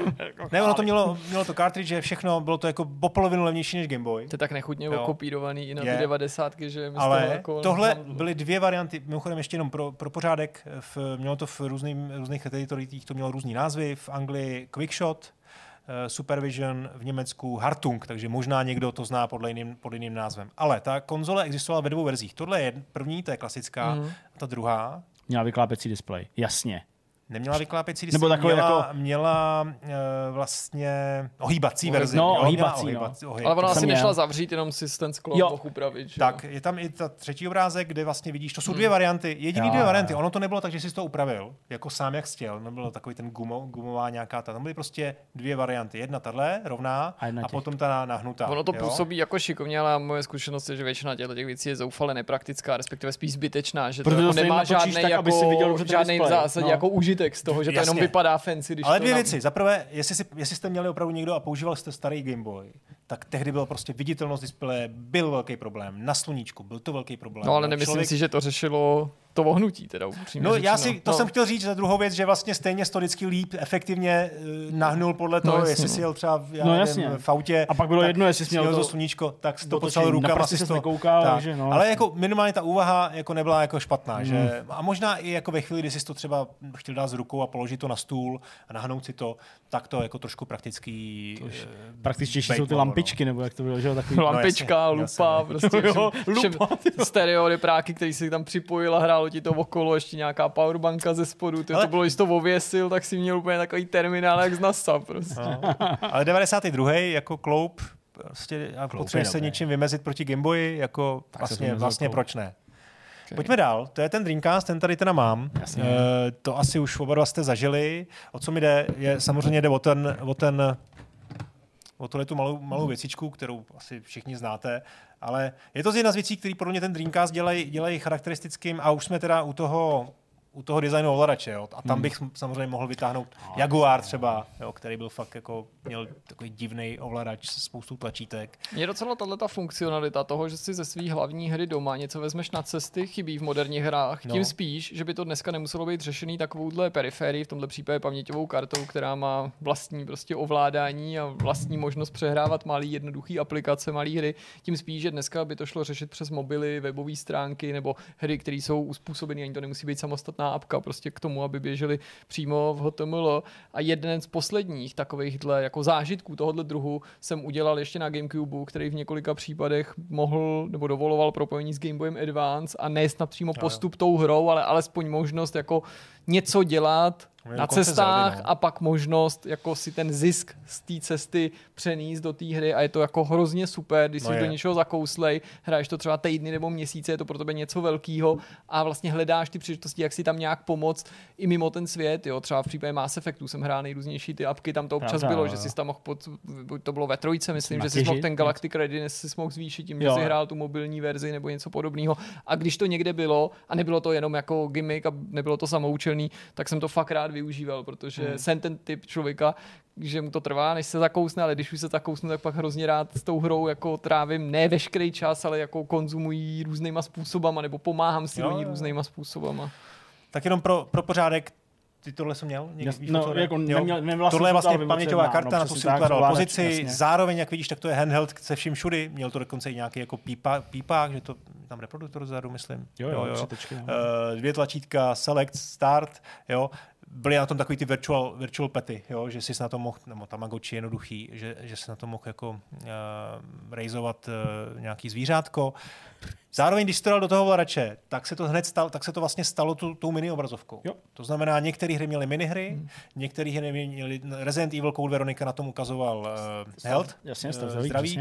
A vím, že byly nějaký sporty, kde když jsi to hrál v multiplayeru, v NFL třeba, tak ti, ne, že jsi tam volil strategii, si útek, útoku v americkém fotbale a vlastně ten soupeř to neviděl. Mně to přijde hrozně super a je vlastně velká škoda při všech těch možnostech, které ty moderní zařízení mají, já nevím, Switch, připojení k televizi nebo Wii Učko v kombinaci s televizí, že byť tam takové věci občas byly, třeba Zombiu se mi velmi líbilo, že v té původní verzi, než vyšly ty porty, tak než vyšlo zombie, když si hrál jenom Zombiu, takže si fakt ten inventář prohledával na tom displeji a nepoužíval si ho někde na obrazovce, je to vlastně škoda, že se to nevyužívá. Byť ta v tom Zombie už nebyla nějaká ta funkcionalita toho hraní na cestách nebo doplňování na cestách. Pěkný. To se mi líbí. Mimochodem potom vlastně Sony jenom měla Pocket Station, to teda nebylo integrovaný, vlastně dá se to nějak připojit k taky PlayStation 1, že jo, to bylo vydaný z PlayStation 1, v Japonsku u nás to nikdy nebylo. Pamatujete si to? Takový trošičku větší, to bylo, ale vlastně myslím si, že to bylo udělané jako by vlastně jako reakce, nebo ne, to nemohlo být jako reakce na Dreamcast. Tohle je už těsně před dvojkou. Právě. Ne, protože tohle vyšlo. No, PS1, pozor, tohle je 2000. Tohle vyšlo těsně před PS2. No dobře, ale PS1 bylo vlastně těsně před dvojkou taky, že jo? A Pocket Station, takhle se podívej, kdy vyšla Pocket Station na Sony, podle mě to bude zhruba v poslední době. Tak PS1 je jako současník jako Saturnu, ne Dreamcastu? Ne, ale my se nebavíme, ten Pocket Station vyšel k PS1 jako k tomu redesignu. Jo, tak to nerozporu, to je možný. No takže že vlastně to vyšlo ve stejné době jako tohleto. Pocket Station vyšel 99. Takže zhruba tak, no. Takže jestli se už o tomhle vědělo, tak Sony prostě chtěla udělat něco podobného i na Sony. No, pojďme dál. Tady máme teda ten to ani nemusíš vlastně tu obrazovku, jenom jsem vám to chtěl ukázat a vy jste se toho chytli sami, hned si toho Jirka všimnul. To je totiž jediný handheld, pravděpodobně, to je vlastně, nevím jako úplně jistě, ale on má mikroswitchový ten no právě, ten že to není analog, jo. Že to je prostě digitál. Takže, a jestli víte, Neo Geo Pocket, tam byla spousta bojovek, arkádových her. Jenom bojovky, naprosto prostě luxusní zážitost, ovládání. Prostě. Divím se, že vlastně žádný, že neexistují gamepady s mikroswitchovým páčkou, jo, který by byly třeba na Street Fightera udělaný. To je zajímavý. No. Ono to kliká. No jasně. No. Jo, slyšíš to? Zkus to dát komu jenom k tomu. To prostě... Je to dobrý, jo. Fakt se na tom hrálo skvěle. Hustý. Navíc díky tomu probrání je to mnohem pohodlnější než i řada modernějších handheldů nebo obecně ovladačů, který mají právě s ovládáním jakýchsi analogových páček nebo jejich náhražek velký problémy. Třeba tohle je mnohem jako lepší na omak, na ovládání, než třeba PSPčkový ten klobouk. Jo, jo takový ten byl... Taky asi byly žánry, na který se to celkem jako hodilo víc, že? Když si potřeboval jako pomalu zaměřit něco třeba. To mělo jako vlastně... Bylo to analogový, že? Bylo to analogový, no. Jo. Teda ale s úspěchem teda trefit ty diagonální směry, to je teda těžký. Teď se mi to třeba podařilo, ale tady mačkám doprava spíš než jako do... Vidíš, slyšíš ty klikání po sobě? No. Zkus to vzhůru náma. Když bych používal pravou. No vidíš, jsem přesnější. No. Jsi prostě, jako vidíš, jsi levák. No. Asi úplně no. Je levák, jsi levej. Tak jo, pojďme na další věc, to je přesně ten designový detail, který se mi hrozně líbí. Jde o ten držák. No. Jo, počkej, ty myslíš držák té konzole. No, držák té konzole. Takhle, já myslím, že myslíš jako... Zádu je normálně držák. Jasně, já vím, tam, takže jako... Já teda jsem tak nějak nevím... Použil jsi to někdy? Nepoužil jsem to jako držák. Já jsem měl GameCube, já jsem to koupil teda jako později, spíš jako raritku, jako retro konzoli, ale nikdy jsem to asi jako úplně držák nepoužil. Já jsem prostě myslel, že to je takový nějaký jako designerský produkt, a spíš bych se jako bál to za to vzít, nebo když to bylo celkem robustní, no. Tohle je oficiální obrázek, ono to ze předu tak dobře vidět není, tak tam ukaž Bčko. Jo, to už je opravdu handle, jak má být. A Nintendo, já nevím, vlastně oficiálně se k tomu nějak jako nevyjádřili, ale za mě je to vlastně fashion, trošku jako to má nějaký aspekt, protože mám tam potom další obrázky, kdy Paris Hilton to měla na nějakých jako promo fotkách. Potom je už v té době prostě jako to prakticky nebylo použitelné, protože vím na vlastním příkladu, že už jsem měl samozřejmě pro to nějaký cestovní pouzdro, respektive brašnu a trochu mi to připomínalo situaci třeba při vydání na přelomu 80. a 90. let Macu Classic nebo Macu Classic 2, kdy ten měl taky držák, oni to prezentovali jako, jo? Ještě. No tohle je MacBook, já mluvil o počítači, Mac Classic a Mac Classic 2. A Color Classic, že ten měl jako taky držák a netvrdil samozřejmě o tom Apple, že to je notebook nebo cestovní počítač, ale jako snažil se razit tu teorii, že to jako není problém prostě vzít si to z té kanceláře prostě na Weekend House a podobně, no. Ale že prakticky to takhle jako zřídka kdy někdo používal, protože už to zařízení bylo jako prostě méně skladný, báli se o to. No, já si myslím, že tam prostě nějaký fashion aspekt, že to chtěli takhle promovat, nakonec i ta barva fialová výrazná je taková prostě, že trošku třeba vedle PS2, která podle mě jako tenhle ten jako původní výchozí design, model byl úplně krásný. Tak no. Přesně. Nebo v té barevnosti. Pak voní hodně byl ten černý, ale tenhle ten fialový byl nádherný. No a co je zajímavé je, že vlastně Nintendo na velký tiskovské Switche v roce 2017 zazpomínalo. Mělo tam vlastně pasáž, kdy jeden z těch zástupců Nintendo řekl, dali jsme na GameCube držák, aby se dal přenášet. Už tenkrát jsme přemýšleli nad domácí konzolí, kterou si můžete vzít sebou, ale zdá se, že jsme tehdy trochu předběhli čas. To se jim spíš hodilo. Jako nějaký marketingový. Jasně. Takže tak, no. Poslední bod, který mám, je malý logo na PS2. Otočný, jasně. Který je otočný, což je věc, kterou vy teda evidentně jako víte, ale spousta hráčů to dlouho nevěděla. A bylo vlastně bylo 20. výročí PS2, kdy to nějak jako tweetovali Sony a strašně moc hráčů se ozvalo, to jsem nevěděl, že prostě to bylo otočný logo. Tam bylo třeba, nevím, ty čteš návody. No, tak ale jako občas jo. Tak se o tom psalo samozřejmě tehdy. V roce 2000 nebo 2001 asi spíš a jako každý v mém okolí to věděl, takže jako i tehdy jsem to považoval za notoricky známou věc, minimálně mezi hráčema, který prostě já nevím, četli časáky nebo jako žili tou komunitou víc a nebyl to ani žádný jako easter egg, ale tím jako neskazuju, že by to bylo jako spíš je to hezký detail, to zapomnělo třeba. Nakonec vám to taky nebylo moc jako, že nebylo tehdy moc konzolí, který by šlo postavit na vejšku, takže to dávalo jako smysl, jenom pro pořádek, měl to jenom nejenom model původní PS2, ale i slimovej a dokonce to měla i původní PS3. Přesně, tady hledal, měla jestli to pamatuju nebo ne. Neměla to ta slimová, měla to ta původní PS3. Přesně tak, jo, pamatuju si to, tady to logo. Přesně, fetka. Ta fetka. Přesně. No a poslední věc, jako 11. tak to je moderní Playdate, který jsme tady vlastně měli. Který na tom zase... nevidím nic divného. Já tam vidím takový detaily, které mi přijdou jako dotažený do konce. To jsou ty magnetické rohy, které vlastně ti umožňují na to přidat ten kryt takovej, jasně, ale fakt tam krásně zapadne. To je ta klička, která vlastně nemá... Spousta lidí si myslí, že se tím nabíjí ten přístroj, ale nabíjí, je to prostě ovládací prvek, který může být v těch her. A ten design oni dotáhli i ještě v jedné periferii. V tom boxu. V tom boxu, který prostě je skvostnej. Ten funguje jednak jako... Vlastně se jmenuje to stereo deck, jo, takže prostě je to bluetoothový speaker, zároveň tam je to nabíječka, ty to k tomu takhle můžeš přindat a za třetí tam máš tu tušku. No, oni k tomu prostě dávají tušku, takhle tu žlutou tušku ti k tomu prostě přidají.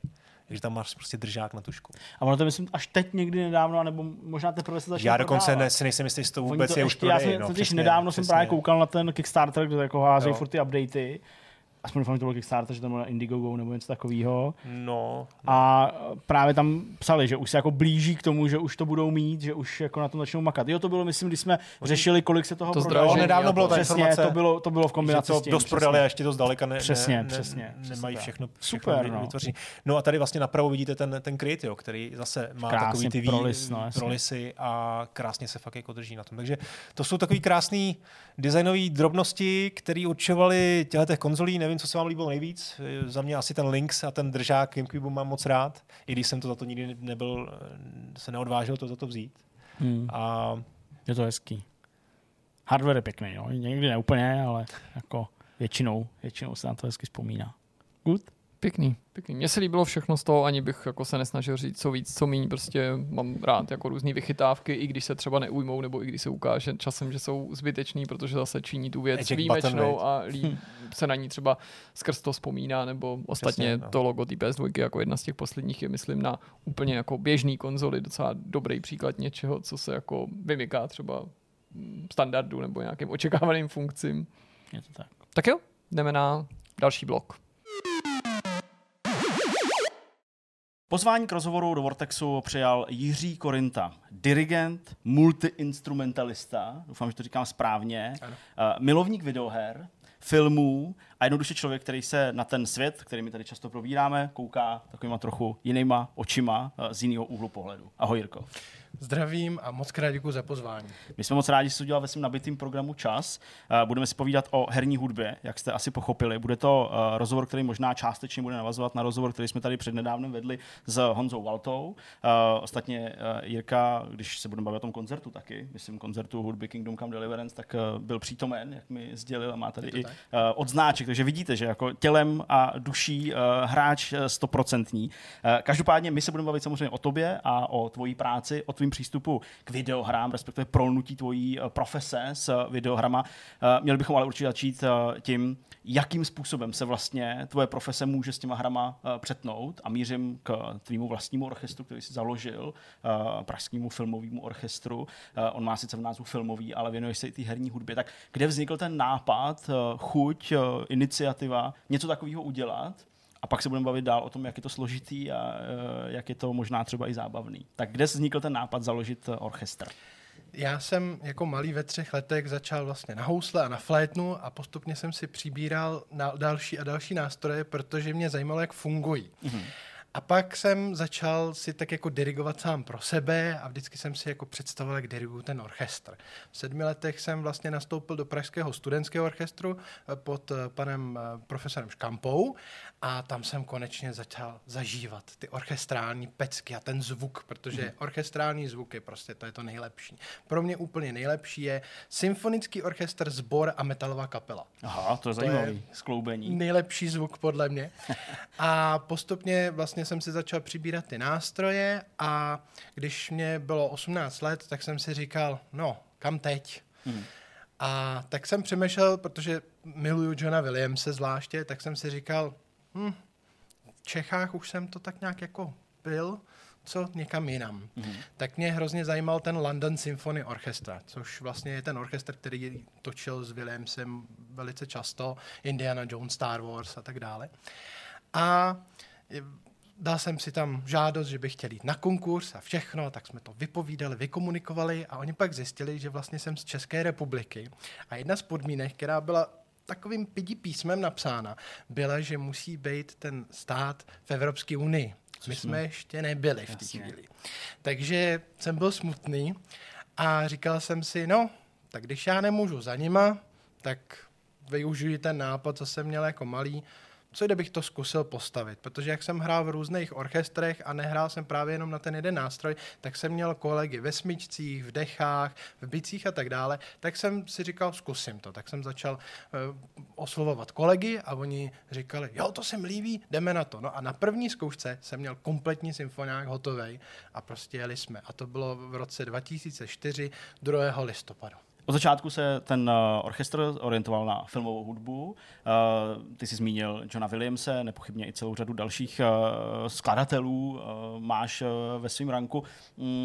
Jaký to bylo na tom začátku? Schánět tu hudbu, vlastně natchnout proto teda ty ostatní členy toho orchestru, respektive ty, který byste k tomu měli připojit. Jaká byla ta cesta třeba k prvnímu koncertu? To mě vlastně zajímá.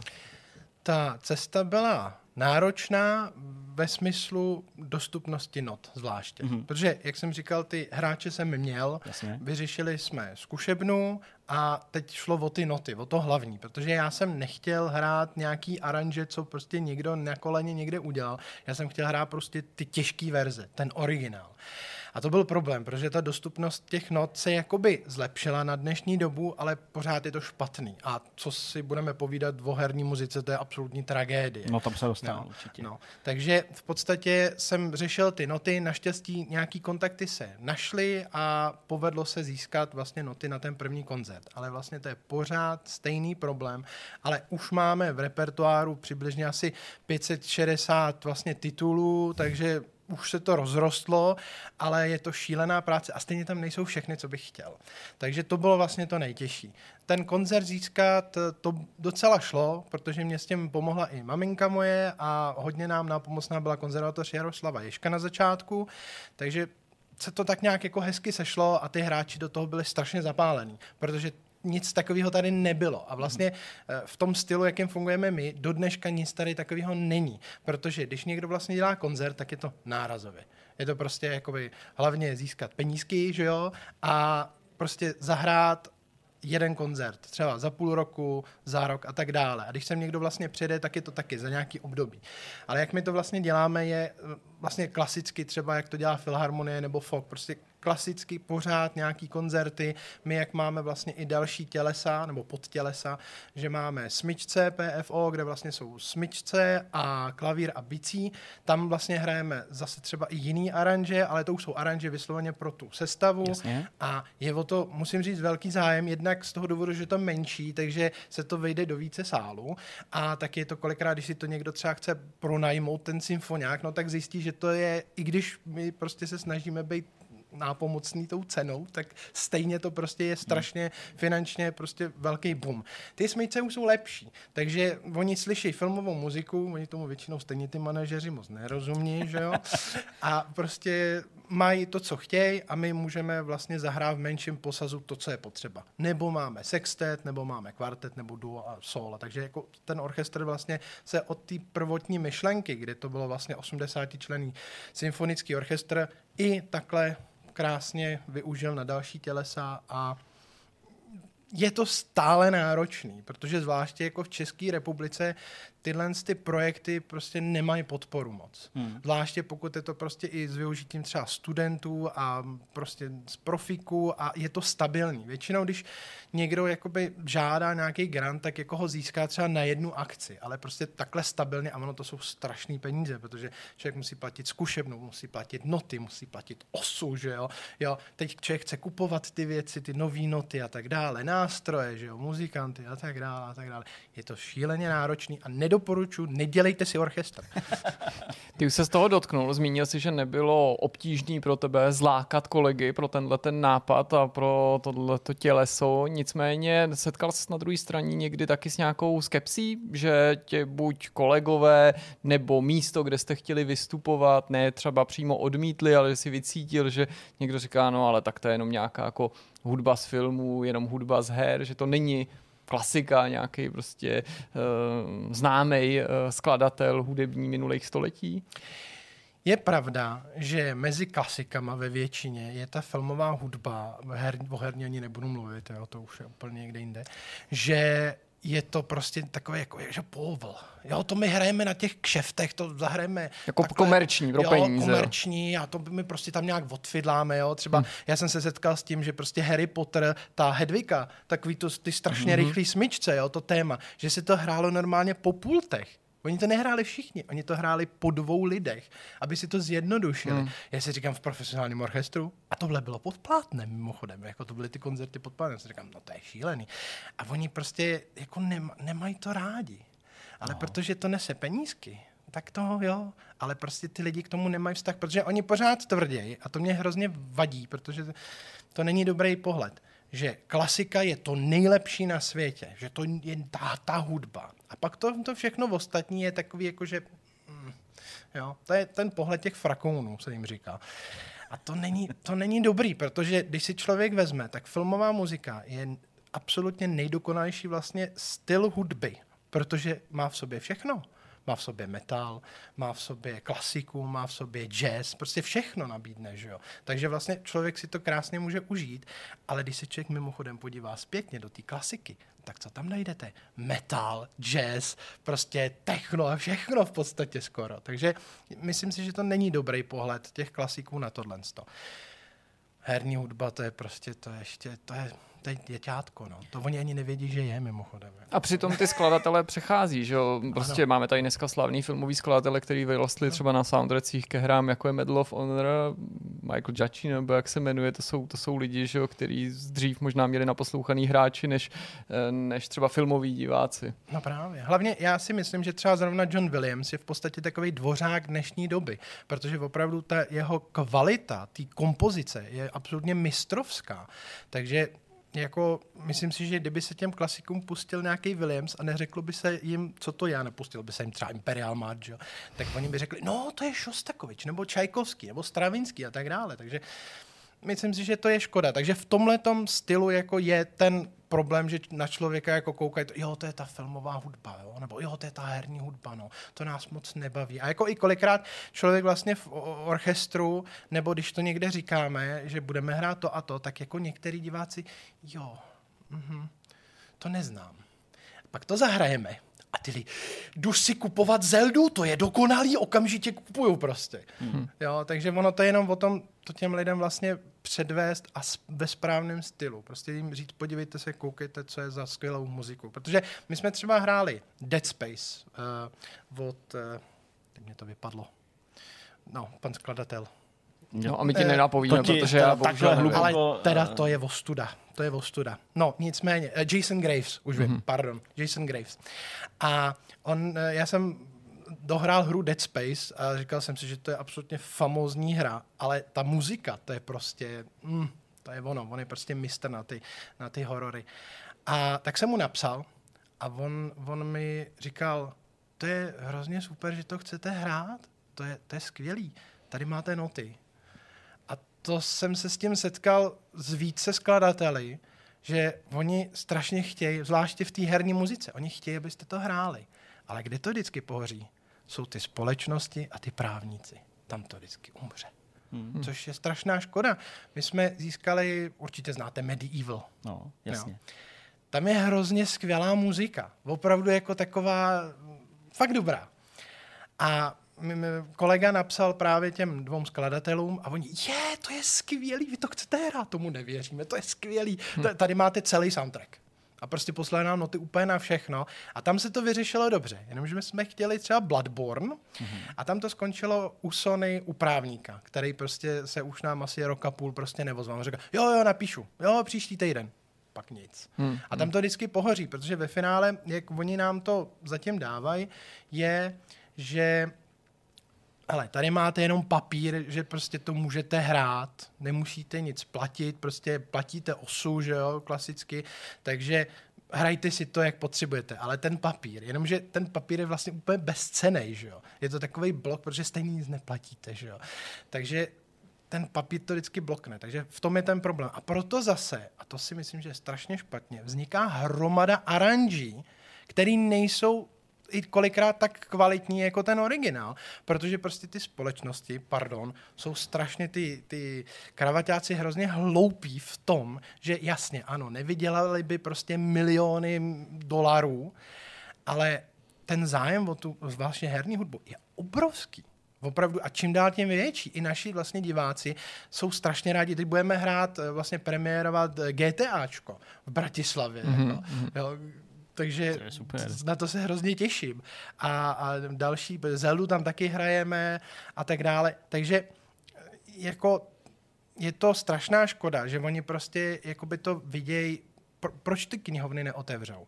Proč musíme vlastně všichni být nucený si dělat nějaký aranže, který potom nejsou dobrý? Protože třeba Riot, my jsme oslovili Riot, League of Legends, skvělá muzika.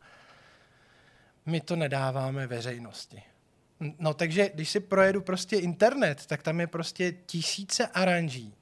99% z nich je fakt špatných, protože ty lidi ty muzice za stolek nerozumí, ale tak zkoušej to, že jo.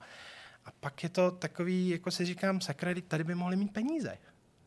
Ne všechny peníze na světě, jako by chtěl Bobby Kotick, ale stejně prostě... A je to škoda. A ta muzika je nádherná. A trpějí tím ty skladatelé. Opravdu. A to si myslím, že je nejhorší, protože třeba když nás vlastně oslovil Jan Valta, tak já jsem měl strašnou radost. Pecka, můžeme prostě hrát. Tady můžete mít tohle, tady máme svitu, tady máme tohle. A celý titulky a všechno. A já jsem říkal, no to je pecka. Teď jsme to prostě zašli hrát. A teď ty lidi, kteří to nehráli, tak to je hezký. Já si tu hru koupit. A ty diváci 100% určitě taky, protože teprve teď lidi zjišťujou, jaká je pěkná muzika v těch hrách. A nemyslím my geekové, že jo, my to prostě víme od malička, ale spíš jakoby ty normální diváci a i třeba ty klasici, který nejsou úplně uzavřený, že prostě budou hrát jenom tu klasiku, tak zjišťují, že je tam opravdu krásná muzika a doufám, že se to zlepší, no. Jsem tak rozpovídal. Ne, to je v pořádku. Já jsem právě ještě chtěl navázat, než teda úplně přejdeme ještě jako teda k těm hrám a k tomu, kde se ty nápady na to hrát tu herní hudbu vzaly a tak dále, tak vlastně mě jako napadlo, nebo přijde mi zvláštní, že ty frakouni, jak se říká, prostě dejme tomu ty hudebníci, kteří jsou prostě malinko zahledění do té klasiky a nedávají příliš prostor těm dalším kusům modernějším, tak to jsou hudebníci. Určitě jim jde o to, aby prostě hudba se dostala k uším co nejširšího počtu lidí. Tak neslyšej ani na to, že právě hudba z filmu, hudba z her může přilákat úplně nový diváky. Někoho, kdo by vlastně vůbec nepřišel na koncert, já nevím, Čajkovskýho, protože prostě mu to nic neříká, bez ohledu na to, že to je velice kvalitní hudba, tak ani na tohle oni neslyší. Jakože jako vysvětlit jim, že prostě to je ten novej proud, takhle vám tam přijdou ty lidi, tím se vychováte a možná vám pak přijdou na toho, já nevím, Bacha prostě. No to je právě to, že třeba když udělala, si myslím, že berlínská strašně dobrý tak, berlínská filharmonie, že pozvali toho Williamse, což je něco neuvěřitelného, nevídaného prostě, že pozvali skladatele a dirigenta, který vlastně není jakoby v té součásti té klasiky. On sice píše klasiku, ale jako tohle je neuvěřitelný a všichni vlastně fanoušci toho Williamsa i ty filmovky říkali, wow, to je hustý. No samozřejmě tam bylo narváno, vydali se Blu-raye, všechno jezdilo to na tramvaji prostě v Německu a samozřejmě prostě ty lidi to k té klasice naopak dostane, no. Protože když si vezmeme Star Wars, George Lucas, že jo, nejdřív si to prostě sestavil z klasických skladatelů, že jo, Gustav Holst, Stravinský, Čajkovský a tyhle stej. A pak vlastně Spielberg říkal, hele, já znám takového skladatele, jmenuje se jako John Williams, co kdyby ti to napsal? No a on vlastně napsal tu muziku, kterou vlastně on si tam ten George Lucas dal, ale neopsal to, on to prostě se tím nechal inspirovat, protože už to bylo pro něj připravený a teď je to ikonická záležitost, že jo? Když se spustí Imperial March, no to zná úplně každý, že jo? Takže a to je inspirovaný Marsem od Gustava Holsta, což je prostě klasika jak vyšitá. Přitom je to, když si to člověk poslechne, ty Šostakoviče, Stravinsky, všechno, to jsou ty filmovky vlastně. Hmm. Jo, Čajkovský rovná se Harry Potter, že jo? Jo, a tak dále. Takže ono je si to strašně právě blízký, protože stejně tak, jakoby ten jazz vlastně začal i v té klasice, ale jakoby jel si potom svým stylem, tak právě ta filmovka je vlastně vykořeněný toho všeho, prostě toho, ten vírus vlastně všech těch stylů hudby. Takže není jako důvod a právě naopak, ty lidi to tam přitáhne na tu klasiku, protože si řeknou, jo, ty jsou cool. To je cool orchestr, protože hrajou prostě jako tu filmovku a nebojí se toho. A, takže jo. Mě by ještě zajímalo, jestli hrajete taky nějakou českou filmovou nebo televizní hudbu, co si o ní vůbec myslíš, protože Češi v minulosti prosluli taky jako světoznámí skladatelé, ať už to Janáček, Dvořák, Smetana, tak jaká je vlastně ta hudba třeba 20. století, nemusí být nutně jenom ta nejsoučasnější filmová a televizní, protože věřím, že i potom by mohla být poptávka, protože některé ty motivy jsou notoricky známý a může to působit úsměvně, ale ta hudba je kolikrát opravdu jako silná a hezká, a Nemocnice na kraji města a podobně. Tak mě zajímalo, jestli po tomhle je poptávka, jestli takový věci děláte taky. Poptávka je, no ty, z části na to máme. Problém zase podobnej jako s herní hudbou. Ty originální noty buď vůbec nejsou, protože mi říkal i Vadim Petrov tenkrát, že prostě oni to rozkradli komunisti, nebo se to spálilo. Protože zvláště jakoby dřív, ono i ve Fyziu tenkrát, vlastně tam, kde se hodně natáčelo, že jo, to je podepsaný pod každým českým filmem, tak ono se to prostě hází do koše, že jo, tam ty noty, protože nikdo, a zvláště dřív, nikdo nepočítal s tím, že by se to hrálo na pódiu. Jo, a myslím si, že vlastně i ty herní vlastně skladatelé tenkrát vůbec nepočítali, že by se to hrálo na pódiu. Takže ta poptávka určitě je. My bychom chtěli víc a víc té české hudby filmové, protože a seriálové. A už něco máme. Budujeme a pořád přidáváme, ale je to zase strašně náročný to získat, protože opravdu to musí někdo upravit, protože ty originály jsou v podstatě nedostupný. A hrozně se nám to líbí, protože je to úplně něco jiného než ta americká filmová hudba, nebo i ta francouzská. Je to hrozně hezký a právě třeba, když jsme hráli Jáchym jeho dostroje, což je mimochodem i na YouTube, prostě všichni úplně úsměv od ucha uchu a prostě strašně nás to bavilo, i když to hrála vlastně jakoby malá partička, tak prostě smíčce jako jo, nejvíc to známe, protože to je prostě hudba našeho dětství, stáří, mladosti. A je tam někdo, koho by si vypíchnul z těch třeba filmových nebo televizních, hudebních, českých či československých skladatelů, který třeba je podle tebe opomíjený nebo jeho jméno není notoricky známý a mohl to být někdo uplynulých dekád? Jo, až takhle. Nebo no, prostě, jestli tam máš nějaký oblíbence, to není jako zkouška. Kliška.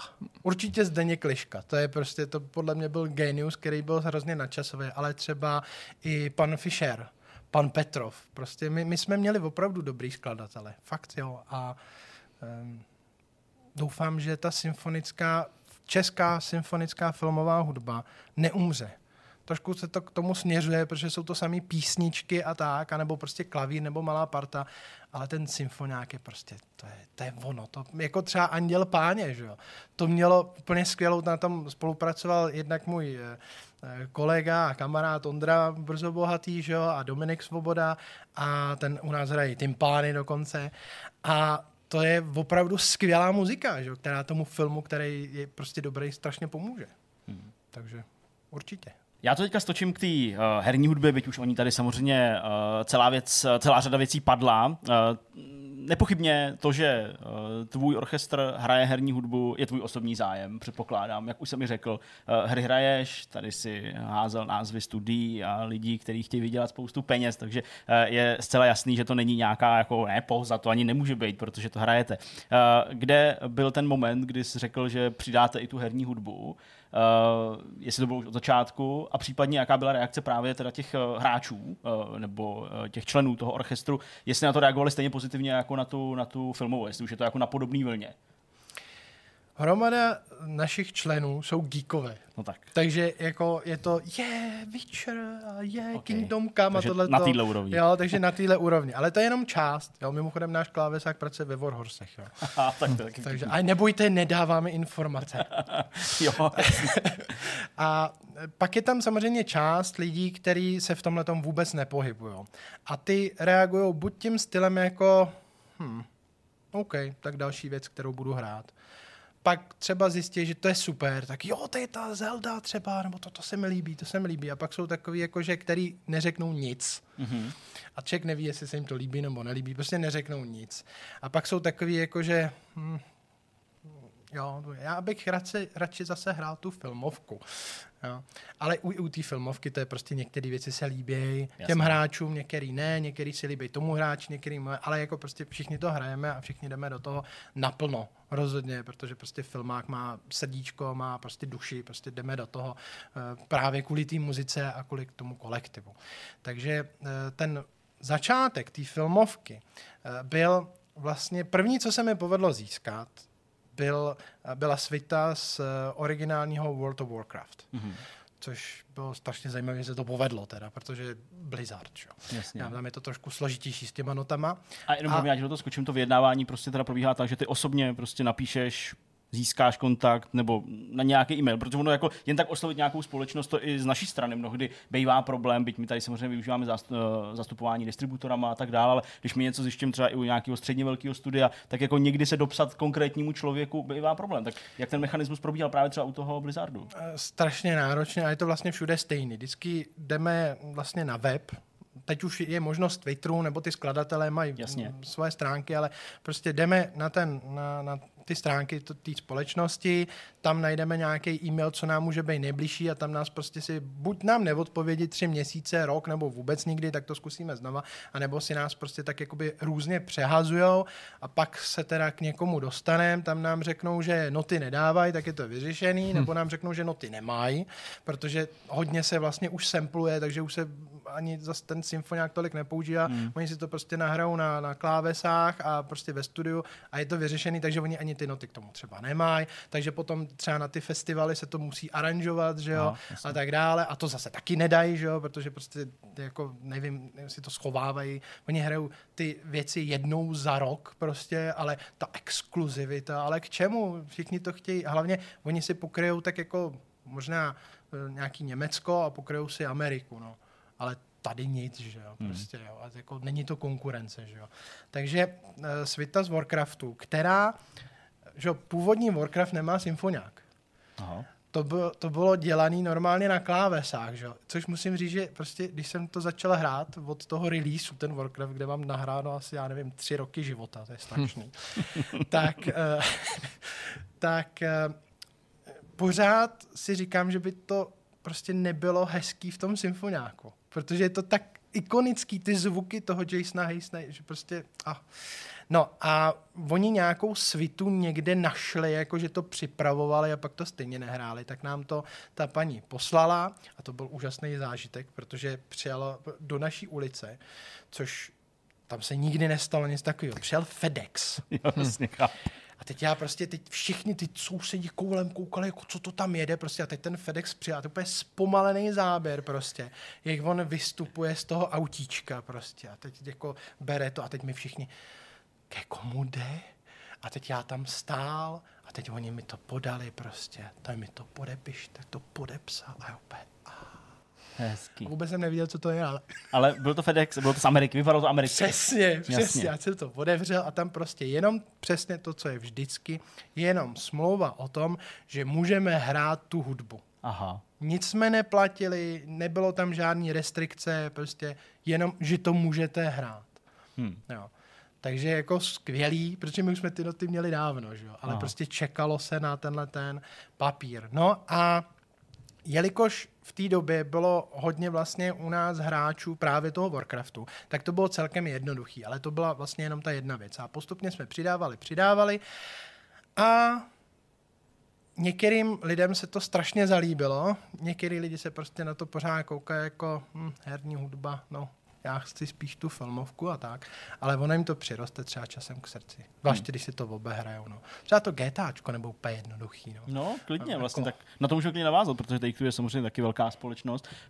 Takhle vlastně, když se mi jako vybaví GTAčko, tak jasně, že si pamatuju nějakou hudbu z nějakého traileru asi, ale vlastně při tom hraní nějak úplně extra nevnímám. No, spíš nahrávací obrazovky a takový, nebo jo, takový ty menu hudby a pauza hudby. Jako, takový ty jako prostě přesně lo-fi nějaký takový jako věci, které tak jako běží na pozadí. Takže tam je nějaká jako hudba. Je tam přesně ta hudba z těch menů a tohle z toho je to vlastně, co se nám povedlo získat, je prostě jako svita některých asi 5-6 těch témat a to je všechno. A to ještě navíc není vůbec od nich, protože ty se s nikým nebaví. Jasně. Je to od člověka, co prostě aranžuje. Ale udělal to dobře. Jako, udělal to dobře. Ale není to jako ten originál, ale ono by to ani nešlo, protože vlastně ta hudba, která tam je, není symfonická. Že? No, vlastně. No. Takže je to udělané pro ten symfoniák, ale je to dobrá jízda.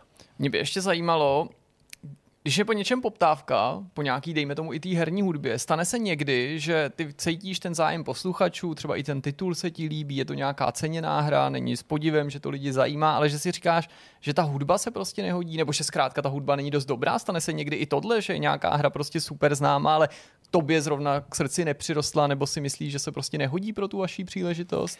První, co vždycky se musí vyřešit, je, jestli to jde hrát na pódiu. Protože ne všechno je prostě na to pódium se hodí, protože v té hře má člověk tu hru před sebou, že jo, ten moment, ale potom to nemusí fungovat na tom pódiu, protože tam jsou třeba jenom dlouhé noty a nic se tam jakoby moc neděje, což prostě ty diváky trošičku jako uspí, jo, pokud to není extra harmonie, jako jo, Hans Zimmer, že jo, Inception, pár akordů a lidi, No, takže určitě to je to první, co se musí řešit. Druhý, co se musí řešit v tomhletom, je, jestli se mi to líbí. Dělám si srandu. To musí být důležitý. Pokud to diváci chtějí a aspoň trošičku se mi to líbí, tak to určitě o to snaha je. Jak vždycky říkám, padá to na těch notách. Ale rozhodně jako není nic, co by diváci chtěli a prostě mně by se to třeba úplně jako nelíbilo a nedali jsme to. Prostě když si o to ty diváci řeknou, ty noty se na to udělají, pustí se to. Ještě jako se mi vysloveně nestalo, že by se mi něco nelíbilo, co někdo navrhnul a většinou prostě i kolikrát se mi to pak zašlo líbit. Protože ono, jedna věc je, když se to člověk poslouchá, druhá věc je, když to má v té hře nebo v tom filmu a třetí věc, když to má člověk potom hrát. Protože totiž velice často, a to je zvláště u toho Williamse, člověk zjišťuje, co tam je všechno schovaný, co páni inženýři nám jakoby trošičku ubrali na těch nahrávkách. A tam se schovají úplně úžasné věci. My jsme dělali Jurský park a tam se prostě najde takových věcí, které v tom filmu i s nejlepšíma bedničkama prostě člověk neslyší. Takže pak najednou je to, ale ono je to dobrý, ono je to opravdu dobrý. Takže určitě posílat nápady, někdy budou, až budou noty. Ty jsi to zmínil částečně, stalo se někdy, že jste připravili prostě nějaký aranžma, ty ses postavil před ten orchestr na té zkoušce, začali jste to zkoušet, slyšel jsi to prostě od všech najednou a nefungovalo to? Nebo to nikdy nenastalo, takovýhle moment? Já myslím, že to se asi nestalo. Jako, samozřejmě, když se něco hraje takzvaně z listu, to znamená úplně jako poprvé, tak velice často jako ty věci se...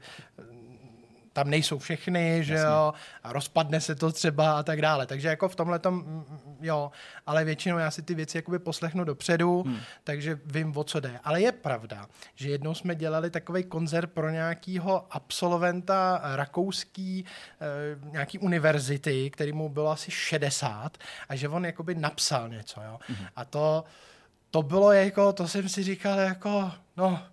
Jo, je to zájezd, jdeme do toho prostě, ale jako úplně, že bych z toho byl teda jako hotovej, to ne, ale snažil se pán, snažil se. Sledujete třeba, promiň, nebo máte možnost vůbec si všimnout, co třeba lidi dojme? Protože mě vždycky zajímá, co lidi jako dojme na těch koncertech obecně, tak jestli jako jsou tady takový jako srdcerivný šlágry, který ví, že to funguje, že prostě vytahujou na konci kapesníky, protože to je, já nevím, si to spojí i třeba s tím filmem, s tím vyprávěním, s tou scénou, že jo, prostě. A to nemusí být nutně jenom zrovna nějaký jako na první poslech nějaký doják, ono často právě tím, jak se nám to asociuje s různýma věcma, že jo, muži pláčou i na konci roku. Ne, to je pravda. První určitě, a to bylo v Plzni, bylo, když jsme zašli hrát první tóny klavíru Inception, tak se ozvalo na celý sál. Yeah! Prostě nějaká slečna. A my už si z toho děláme srandu, že už to děláme sami kolikrát, jako na takových koncertech. Takže jako jo. Co se týče třeba Schindlerova seznamu, tak tam je většinou, když to dohrajeme, tak je absolutní ticho a pak je potlesk. Myslím si, že ukápne i u Pearl Harboru. To se ani nevybavuji, vlastně hudbu z Pearl Harboru. Já taky nebych si ji nevybavil. Nevadí. Film samozřejmě jako, jo, film taky, jasně. Takže jsou některé věci, ale třeba lidi, jako se jim líbí i třeba Duel of the Fates ze Star Wars. Taky bitva, že obývaná s Darth Maulem a tak.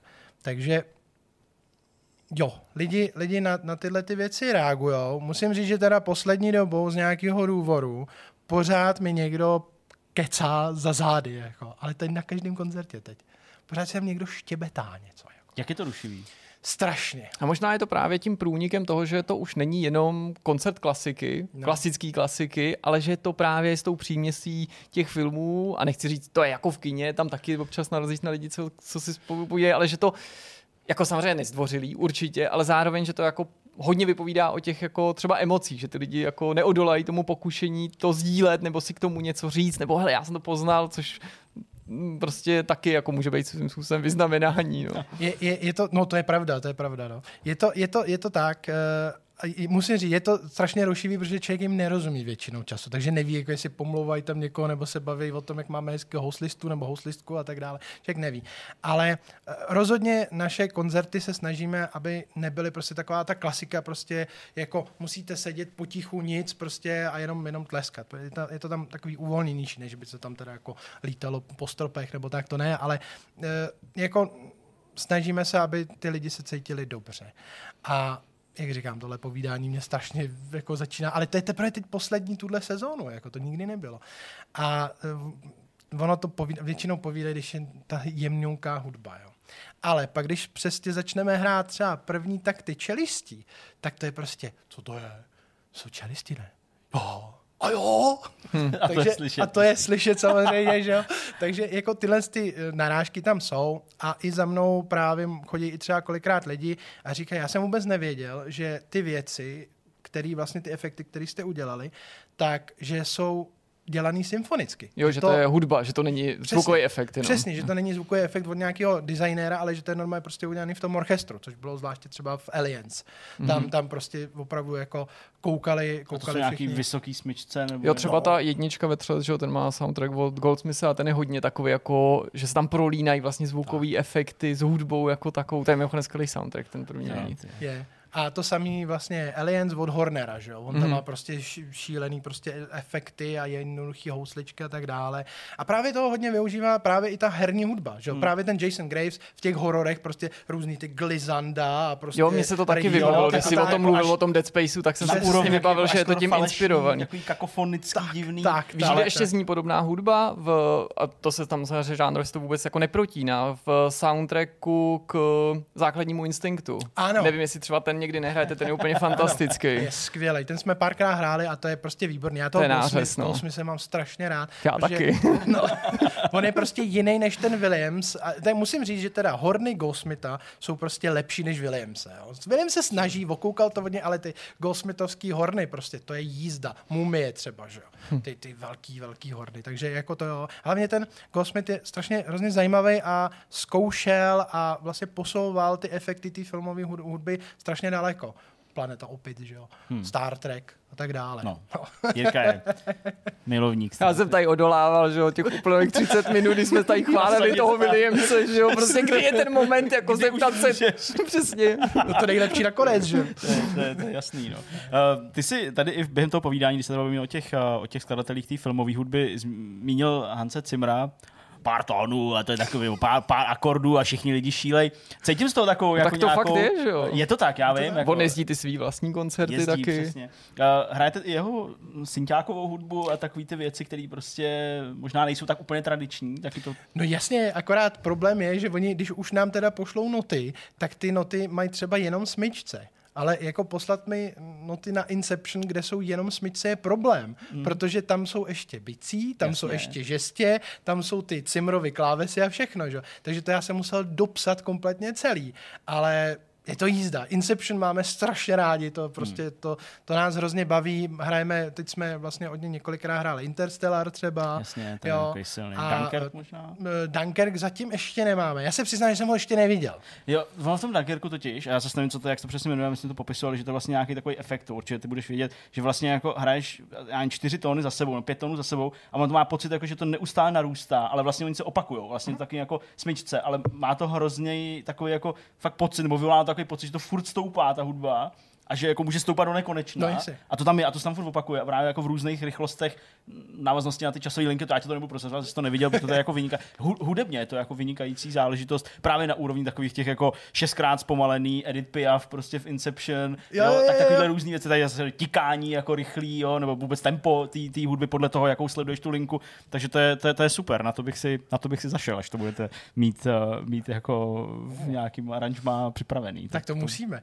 Já důvod, proč některé filmy nebo seriály vidím se strašným zpožděním je, že prostě vždycky, já jsem takový Gandalf filmový, musí to být v ten správný moment. A pak si to strašně užiju, jo? Protože si prostě tu muziku užiju, film, prostě musí být na to ta správná nálada. Jakoby, ano, neuvidím to v kině, ale tak zase mám jako VR, tak si to tam a jsem v kině, že jo, takže úplně tak na pohodě. Tak to mám docela rád takhle, no, je to pravda. No. Můžu ležet v posteli, že jo, a nikdo mi tam nemlátí popcornem a tak a holky se tam nebaví o tom, jaký je Ron hezký, že jo. Aha. Takže jako v tomhletom jsem trošku v některých filmech a seriálech zpomalený a já soundtracky zásadně neposlouchám předtím, protože mě ten soundtrack strašně moc řekne. Aha. Protože zjistí, tam bude nějaká bitva, hele, tady, protože ono ten styl jakoby vždycky člověku to řekne hodně, ta muzika, protože ta prostě může být špatný film se skvělou muzikou a nebude to tak prostě špatný, jako když máte skvělý film se špatnou muzikou. Jako. Jo, ta muzika je strašně důležitá a já třeba do dneška nechápu, proč na Oscarech není prostě ocenění za nahrávku, za orchestr, protože jako zahráli Star Wars a Indiana Jones a tyhle ty věci, třeba London Symphony, to nikdo nezahraje prostě. Jo, takže myslím si, že to je taky strašně důležitý. A co se týče toho Zimmera, já ho mám strašně rád, ale jakoby skladatelsky Williams je na míle daleko, skladatelsky, ale čím vlastně ten Zimmer proniknul hlavně, je, že on prostě se snaží dělat ty zajímavé věci, ty zvukové efekty, tyhle věci, že prostě hromada lidí pošle svoje křiky a dá to do Dark Knighta, že jo, a tohle to. A prostě hraje si s tím, jako v podstatě on postaví 4 akordy a má z toho celý soundtrack, ale ono to funguje. A zvláště třeba Zimmera si člověk pustí do auta, že jo. Ale Williamse, to už se člověk začne soustředit. Myslím si, že Williams do auta je nebezpečný, protože člověk opravdu, protože stejně jako nějaká klasika, Šostakoviče a tohle, protože člověk se na to začne soustředit. Protože je to náročnější, že jo, na poslech, ale ten Zimmer je takový jednoduchý, uvolněný a on prostě má ty efekty a on je vlastně proto hrozně důležitý, samozřejmě. On má těch ghostwriterů hromadu, že jo. Asi jo. Jo, to mají úplně všichni, že jo. Jo, ale on je pro mě jako opravdu důležitý, stejně jako byl Goldsmith, který tohle prostě posouval dál a dál, tu prostě hudbu s tou elektronikou a tohle, tak on je v tomhletom opravdu přeborník a nikdo na něj jakoby nemá. Jo. Jedna věc ale, Don Davis ještě byl o krok dál v Matrixu. Aha. Ale jenom vlastně v tom Matrixu, protože to spojení té elektroniky s tím symfoniákem u něm má takovou symbiózu, to nemá nic Zimmer. ale jenom pro ten Matrix, jakoby, jo? Což je Zimmer zase jako je v těch jiných věcech prostě úplně brilantní, ale ta symbioza občas jakoby tam úplně není, protože on si natočí symfoniák a on to znova jde přetočit ještě na klávesy. Jo, on prostě, my jsme se bavili s Janem Eškerem ze Stardust právě o tom, že on vlastně natočí si 8 horen a on ještě pak jde a na klávesi natočí těch 8 horen znova. A těch 8 horen vlastně jsou jenom 4 party třeba. Jo, nebo 2 party. A on to prostě narůstá, že prostě jeden part hraje třeba 6 hráčů, protože prostě on to potřebuje mít prostě masitý. A ono to je super, že jo? Dark Knight, že jo? Prostě těch 9 trombónů a 2 tuby, to je pecka, jako jo. Ale potom hrajte to na koncertě, že jo? Jako takovej sál v Čechách není, kam můžu dát prostě třeba 16 horen, 12 trombonů, 4 tuby, 4 cymbasa, hromadu bicích, prostě tam v Inceptionu psal, že 24 primů, 24 sekundů, jo, 22, jo, 36 čel, 16 kontrabasů. Kam to mám dát? Tak staví se to nová, nebo bude se stavět nějaká ta nová opera? Tam se to nevyjde. Ne, taky, ne. Když jsme hráli Aliens, tak v Rudolfínu, tak jenom první 2 schůdky nám zabrali bicí. Byli jsme tam narvaný takhle. No, takže ono jako sál nebude. Ale ono se to zase jako ani, jako kdo by to zaplatil, že jo, poprvé. A ani sám Zimmer, protože má hromadu těch aranžérů, tak, protože on to napíše a pak ty lidi mu to aranžujou. Jo, a má to třeba, co máme Harvey Dent, tak to mělo 9 verzí, než to teprve jako bylo. A to už je zmenšený. Má tam teda pořád 9 horen, ale už je to zmenšený, takže jako dá se to. Právě díky tomu, že to prostě není potřeba bobtnat. No. Myslím, že v tomhle duchu o tom, kdo jak dobře skládá, jak se co hraje, jak bylo složitý, co získá, to bychom mohli pokračovat ještě hodně dlouho. Já bych to ale rád stočil k takovým těm věcem, které jsou třeba vysněný, ale pořád se neblíží realizace, získání práv, lomeno těch not. Je tam nějaký herní kus, nějaká hra anebo konkrétní skladba z nějaký hry, o kterou usiluješ, je to pro tebe nějaká srdcovka právě z pohledu hráče, něco, co by si chtěl hrát, ale furt to nemáte, nemůžete to zahrát. Je tam něco takového? Určitě. Bloodborne. Jo, ten bychom, jak jsi říkal, ano, s tím Sony, jasně. Ten bychom strašně chtěli. Chtěli bychom určitě hromadu věcí z Warcraftu, Diabla, Starcraftu, protože to má prostě kvalitní muziku, League of Legends, určitě hromadu těch Zeld a i třeba... Taky třeba Final Fantasy. Třeba Final Fantasy taky, přesně. Mně by se líbilo i třeba právě z Mafie získat víc těch věcí. Aha. Ale právě zrovna z Mafii jsme řešili a tam jsme získali vlastně noty na 2 a noty na 1 nám bylo prostě řešeno, že vůbec nejsou. Aha.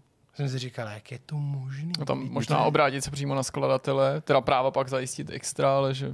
Oni vůbec nejsou, mě bylo řečeno. Přímo panem... Jo, takhle, že neexistují. No, panem šéfem, že prostě ty noty nejsou na to a že ať si prostě uděláme nějakou aranže. Brno si vlastně udělalo aranžo, ty hráli ten koncert, takže ať si uděláme aranž. No tak jsme si udělali to téma, ale... To je právě to, já nechci nikdy z PFO hrát jenom to, co je prostě to mainstream, jenom ten Imperial a tak dále. Já chci hrát i ty jiný věci, ty jiný tracky, které třeba lidi tolik neznají, protože je chci i v tomhletom vychovat. Podívejte se, není Imperial jenom to nejlepší ze Star Wars, tady máte tohle, že jo. Takže právě jako vždycky z těch her člověk získá maximálně třeba nějaký téma, ale já to chci všechno, abych to mohl, jednak já to rád sbírám a jednak abych právě mohl toho zahrát víc. Nejenom to téma. Téma je hezký, ale kolikrát tam člověk narazí na tak strašně krásné věci, že jo. I právě tu nejnovější Zeldu bych třeba strašně chtěl. I tu předešlou.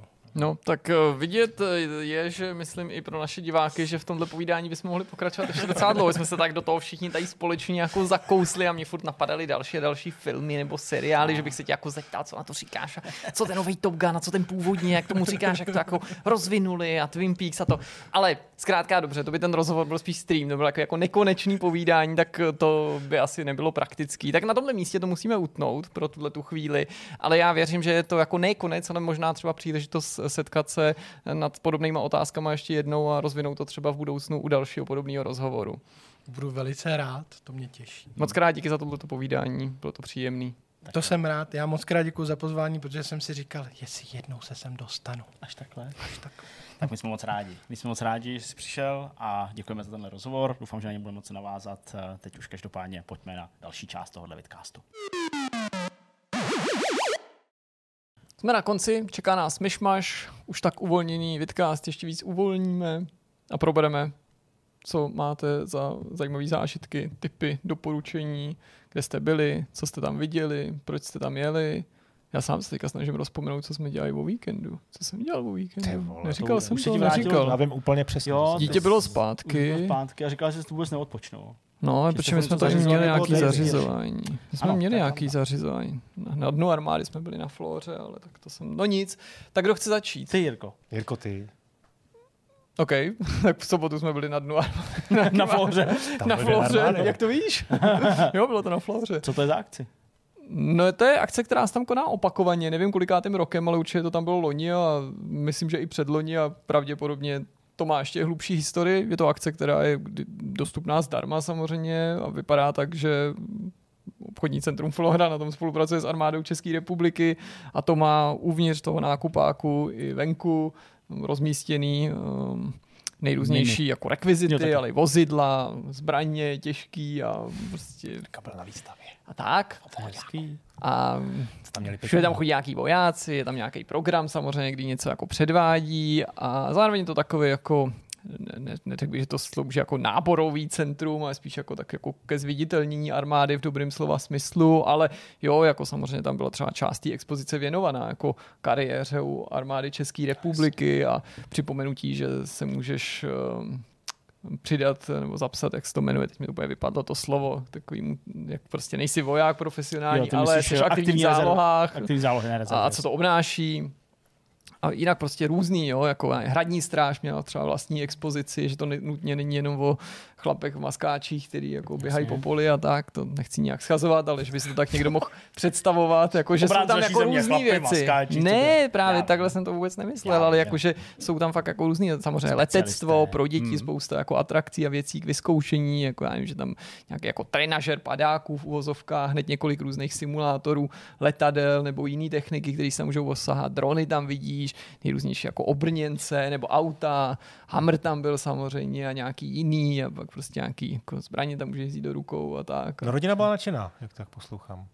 No tak nadšená, no tak jako prošli si to rádi, tak jako hele, máme holčičku, tak ta nesní o kariéře v armádě, ale tak zase právě proto jsem vypichoval, že to není jenom o vojácích, tak jak by si je člověk jako představil na první dobrou, ale že tam prostě vidíš, já nevím, jak vypadá uniforma žen sloužících v hradní stráži, ale jak vypadá třeba uniforma toho, kdo hraje v hradní kapele a takový, jo, takže to prostě může být dost jako pestrá. A je to jako pěkná akce. To, jako na to, a to bylo v těch patrech? Nebo i v těch patrech, no. Jo, je to asi ve dvou rozmístěný, každý rok se to trošičku liší, část právě byla tentokrát strčená i do nějakých jako těch obchodních ploch, které byly volný v tu chvíli.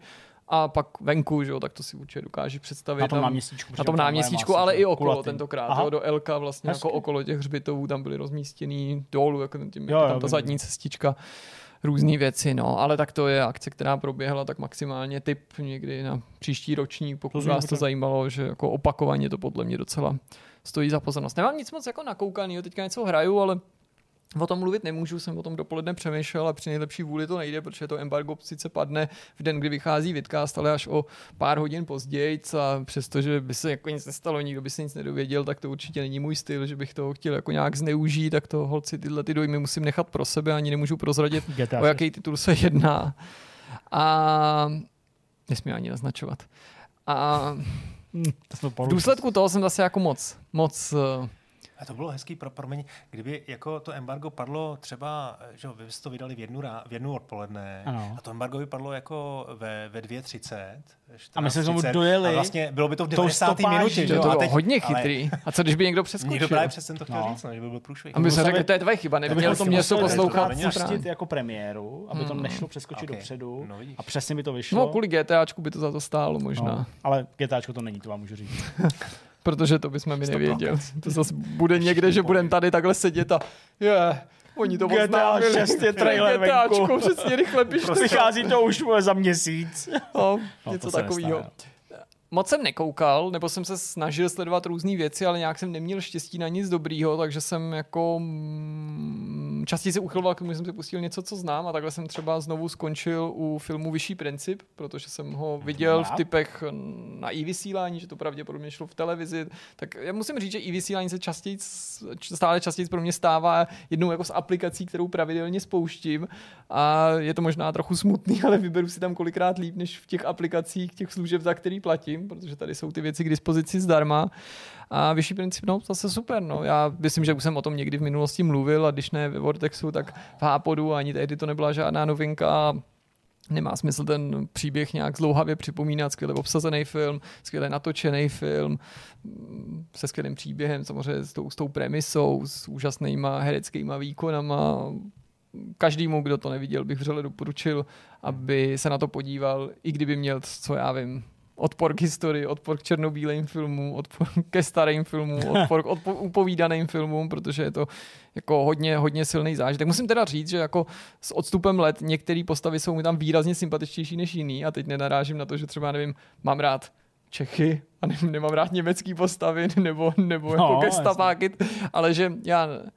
Musím říct, jako dost, to mám u víc jako herců či hereček, že cením jako herectví nebo to umění u některých herců, ale třeba mi nemusí být jako blízká stejně ta postava nebo ten herec, a to se přesně týká jako Jany Brejchový, která je nepochybně vynikající herečka, ale nějak prostě nejsem naladěnej na ní, a tady hraje teda mladá, že ještě hraje roli jako studentky, středoškolačky, a ta její postava mě tak nějak jako irituje s odstupem let, ale to myslím, že je spíš jako závada na mý straně, než že by to bylo špatně zahraný, jinak spousta dalších rolí je teda úplně skvostnej, ani nevím, koho bych vypíchnul, protože oni často i ty menší role nebo herci v menších rolích tam odvedou jako místy zajímavější výkony, než třeba nutně někdo, kdo je na plátně celou dobu. No nic, nebudu to dál okecávat. Nic dalšího si teďka nevybavím, ale možná jako se zorientuju někde, zatímco vy budete povídat nebo na něco vzpomínat, že se mi něco vybaví, nebo... Tak já jo, teď. No, já musím začít u té soboty šťastný. Krásná. Já jsem začal na Slávii, šel jsem na rugby. No, to jsem slyšel. Hrál jsem i finále Slávia s Pragovkou. Jsem slyšel, že jsi odešel. No. Jsi to nedokoukal. Zase to otočili. Víš, že to víme, protože tě napráskali zase. V komentářích se to dá napsal. Bratři Fuchsovi, který nás sledují už prostě spoustu let a který to si říkal, že už aktivně za Pragu hráli. Myslím, že ještě stále, no už myslím, že nehrajou. Teď jsem úplně jistý. Tak tě naprášili, no. Takže jsem zase odešel, jsem udělal tu chybu a oni to vyrovnali a vyhráli 2019, myslím. Tak jsem se dal pár facek a už se to nestane. Ale tak prostě, hele, já musím říct, jenom ještě teď už se vlastně přinule dostávám k tomu derby. Já to prostě nedávám psychicky. Jako rugby nedáváš? No obecně, jako, když tam mám ty emoce v tom, jakože prostě když hraje Slávě. Jak se to projevuje, když to nedáváš? Jakože na to nemůžeš koukat? No nemůžu na to koukat. A třeba. Proč? To je strašný nervy. Jako, zejména, když hraje Sparta ze Sláví, tak prostě já ti rozumím, no. Jako nemám... Nevím, prostě nevydržím to skoro na to koukat. A co tě na tom tak jako irituje? No, každý útok prostě toho soupeřova týmu, každá chyba prostě naší obrany, každý jako netrefená šance, je to pro mě jako bolestivý strašně. Já jsem tohle teďka fakt jako nahusto zažil prostě, když vypadl Boston v prvním kole playoff NHL, tak prostě ten předposlední zápas a pak ten poslední zápas, no, tak jsem to koukal a to musím říct, že prostě jako fakt jsem měl přesně tohle. Já prostě úplně jsem tam chodil prostě po tom pokoji a přesně každý útok té Floridy prostě byl, prostě ten v mojí hlavě končil gólem. A tohle často mívám pak během mistrovství světa v hokeji ve vyřazovací části, když jsme třeba ve čtvrtfinále nebo něco takového, mám každý útok soupeře končí gólem v mojí hlavě. Mívám to u derby, ale ne tak silný poslední dobou, člověče, možná. No a prostě je to těžký, no. To pak nechci se koukat. Já vždycky odcházím do kuchyně a zpátky. No tak to já ti to řeknu přesně, jak to bylo, jo. Takhle, kdybych samozřejmě byl na stadionu, jakože jsem tam chtěl být, měl být, ale bohužel nám prostě utekly lístky, že máme jenom Sparta klub, tak bych to jako vydržel, tak na to koukám. Ale no máme doma, prostě teď s těma klukama kolem, že strašně fandíme. Když padne gól, tak se může zbořit barák. Když dostaneme, tak strašný zklamání, všechno v pořádku. No ale ke konci teď se vyrovnal na 2-2 a říkám, to je to všechno v prdeli, oni dají teď 3-2. A taky jako tak klidně mohlo dopadnout. Já jsem normálně šel do lesa. Ty jsi to nedokoukal. Já jsem šel do lesa, vracím se, říkám, 93. minuta, už to bude končit. Odevřu a ty přiběhne jako Vašíka. Tati, kopeme penaltu. Říkám, super, přišel správný moment. A zase jsem tu nervy. No to je hrozný, no. Teď kope penaltu, že jo, tak víš, že zhruba 80% šance, že by měl dát. Ještě u něj, tyjo. No, takže to dopadlo dobře, no. Ale hele, jako jak se o tom třeba psalo, jo, že vlastně Sparta zvolila super taktiku. To je krásně na tom fotbalu vidět, nebo na sportě obecně. To je prostě takovýhle kousíček mezi úspěchem a neúspěchem. To klidně oni mohli dát na 3-2 a všichni by říkali, že Priske se úplně posral a jako zvolil to špatně a Sparta jako prostě selhala, že hrála jak hrála. Že? Já jsem s ním četl rozhovor a aspoň myslím, že to bylo s Priskem přímo. Bylo to v novinách, jako neviděl jsem video, ale jenom přepsaný. Myslím, že to bylo s Priskem a tam se mi líbilo, že právě se jako zeptali, že jo, jako tak jste hráli jako defenzivně, jo, prostě a jako nebyl to jako pohlednej fotbal. A on řekl úplně krásnou věc, on řekl, tenhle klub 10 let nevyhrál titul. My musíme dělat úplně všechno pro to, aby jsme prostě to vyhráli a tak jsme hráli takhle. Jo, prostě tohle mi nevadí, že takhle hráli, ale spíš ale, o to, že fakt jako všichni analytici teď jako, že v podcastech a na novinách píšou, že to dobře dopadlo, že to zvolili dobře, ale rozumíš, že fakt se mohlo stát něco jiného, jiná šance, ono taky, no, prostě, že to mohlo prostě dopadnout úplně jinak a bylo by vlastně Slávě na koni a všechno, takže... No, a jak tohle, že teď slávisti říkají, měli jste 20% držení míče, to prostě k tomu patří, tak si to jako říkejte, že jo. Mourinho říkal, klidně si s tím balónem běžte spát do postele, klidně si ho nechte 100%, na konci to, bude. Hlavně my chceme ty 3 body. No, ale je to tak. No, to je, jako, je to hezký sledovat, je to prostě pěkný, je to na dosah po takové době. No, je to perfektní, a no, ale uvidíme, jako musíme ještě vyčkat. Já nerad jako zatím slavím, jak se to říká, počítám zajít se před koncem honu. Tak uvidíme to za týden. No, jinak vlastně další sportovní zážitky, jako ty tenisové věci, to je prostě pecka s mladším synem. Djokovic včera vypadal, to bylo dobrý taky, ale já jsem myslel svýho mladšího, jak mu to všechno, jo, ty vole. A taky tam měl nějakou kauzičku, on ho napálil a strašně byl jako dočený. Já už tohle nikdy neudělal, ty vole, přitom jak trefil, no. Ty ho miluješ.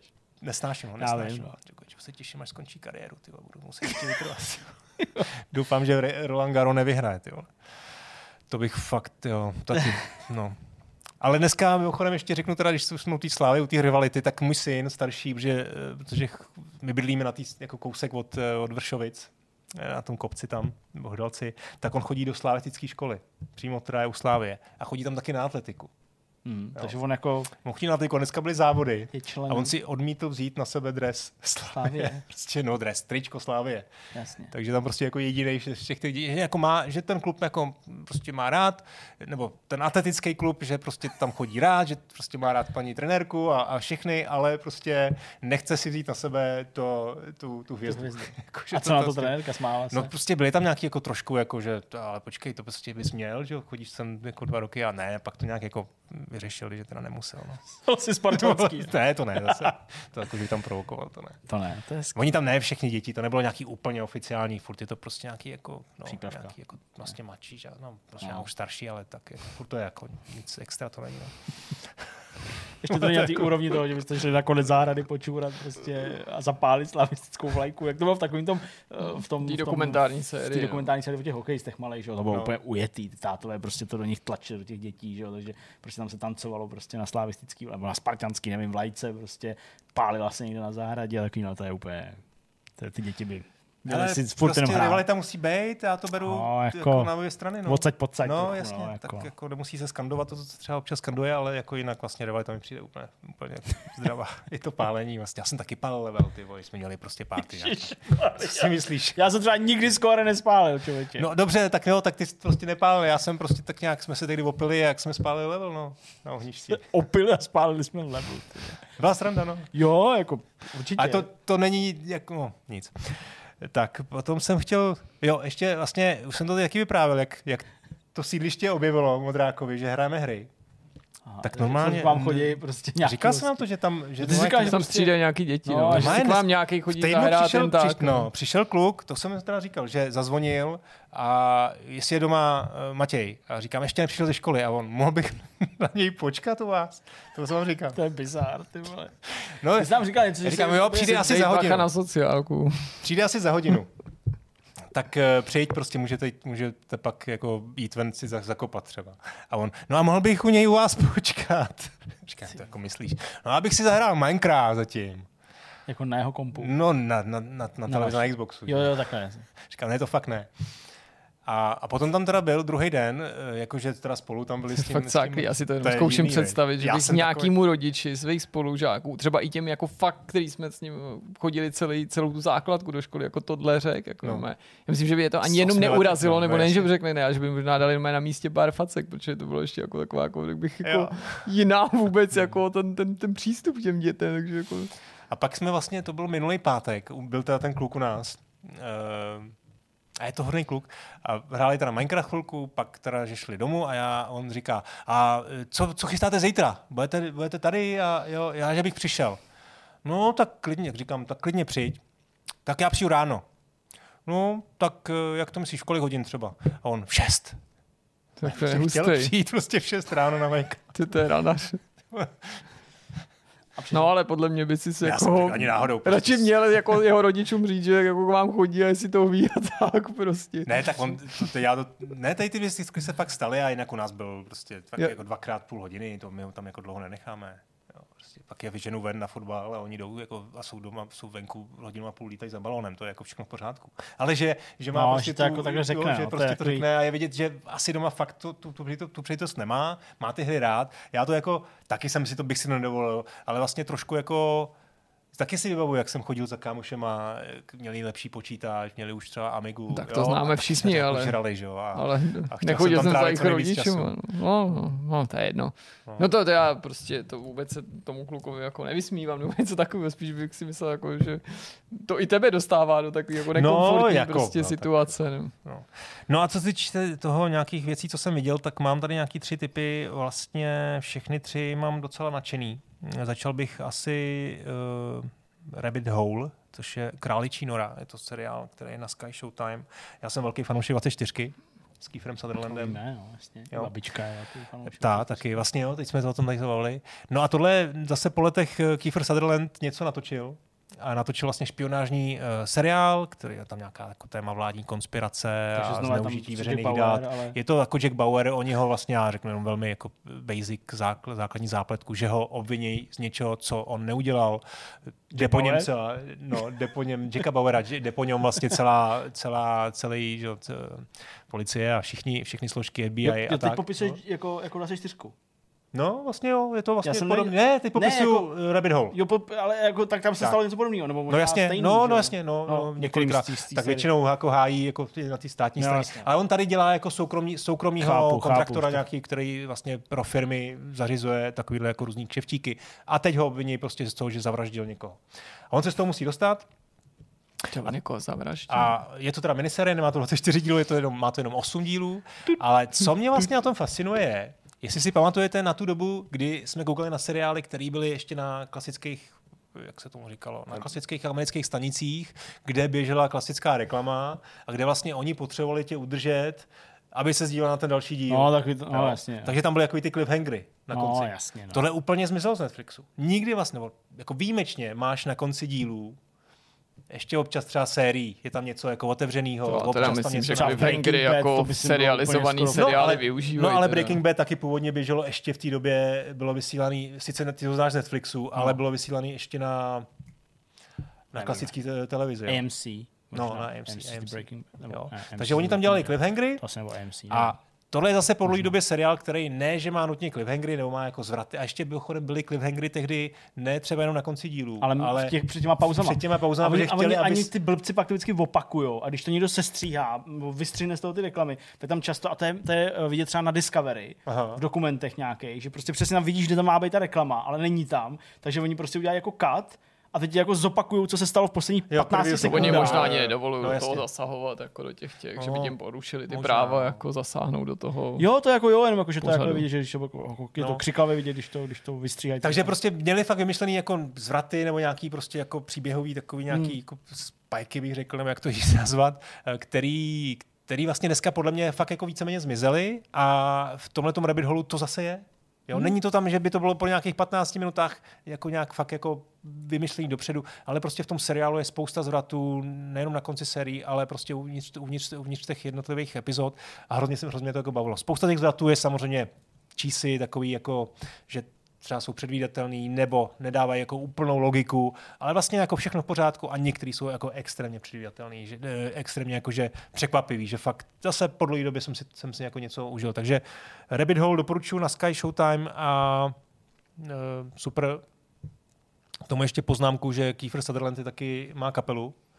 Jasně. A za měsíc nebo něco, asi za 6 týdnů tady bude Lucerna Music Baru, takže se tam případně uvidíme. Druhý tip, co mám, myslím, že Jirku určitě, ale vlastně Zdenka určitě taky, Michael J. Fox. No, jasně. Teď jsem viděl nějaké prohlášení, že není spokojený s tím, že se má restartovat návrat do budoucnosti. No, on spíš řekl, že, že si nemyslí, že to je potřeba, že mu to je jedno. No, jasně, no, okay. Tak ale asi víte, že má nevyléčitelného Parkinsona strašně dlouho, že se s ním vlastně potýkal téměř od začátku své kariéry. Diagnostikovali někdy při natáčení Doktora Hollywooda. Tak. Teď o tom natočili dokument, je to na Apple, na Styl, Apple TV, jmenuje se to Styl. Jasně, neviděl jsem to, ale viděl jsem to. Je to výborný, je to takový zajímavě natočený, oni tam hodně používají na dokreslení toho příběhu, kdy on vypráví nějaký konkrétní věci ze života. Třeba utekl jsem z natáčení a stál jsem na ulici a přemýšlel jsem, co se mnou teď bude. Tak tam používají scény z těch filmů, které jako připomínají, které mají nějakým způsobem jako vlastně, které odpovídají tomu, co vypráví. Zároveň tam potom vlastně dotáčejí jako restaurovaný hraný záběry. Jo. Takže je to zajímavě natočený. Není to úplně jako top špička, ale co bych chtěl jako zdůraznit je, jako filmařsky, tak on je vlastně špička tam. On je tam absolutní jako fakt jako koukněte se na to, jestli můžete. Dobře.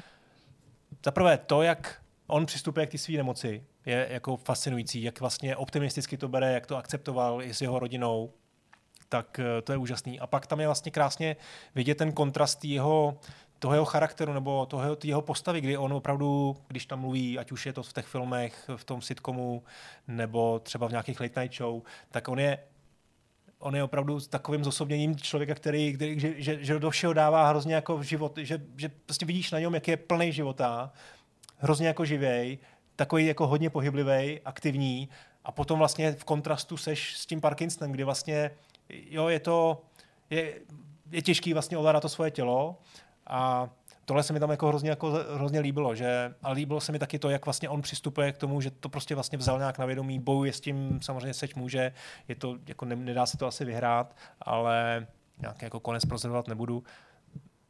Je to hezky zpracovaný. No, on tam z toho fakt jako vylejzá jako fakt charakterní člověk a jako k čumem, jak se s ním jako rve. On má hrozně dobrý rozhovory, který nejen k tomu tématu dává, takže podle mě jako v tomhle působí hrozně jako lidsky a autenticky a prostě zároveň nalíhavě, prostě i když člověk mrkne na YouTube na nějaký jako bezplatný rozhovory, které s ním byly pořízený v plných třeba 20 letech. A nejsem si úplně jistý, jestli je to on, ale mám pocit, možná to v tom dokumentu zazní, nebo mi případně oprav, že mám pocit, že někde jsem ho slyšel, ale to by někdo jiný říkat, že když se tu diagnózu dověděl, takže jenom jednou jako nějak brečel, nebo že jako jenom jednou jako sám sebe litoval a pak si řekl, že už nikdy, ale jako úplně bych za to nedal ruku do ohně, možná jsem to smotal s někým jiným, ale mám pocit, že, že jsem to četl někde od něj a že pak se jako rozhodl, že už znova jako si na to nebude zoufat. On to strašně dlouho tajil.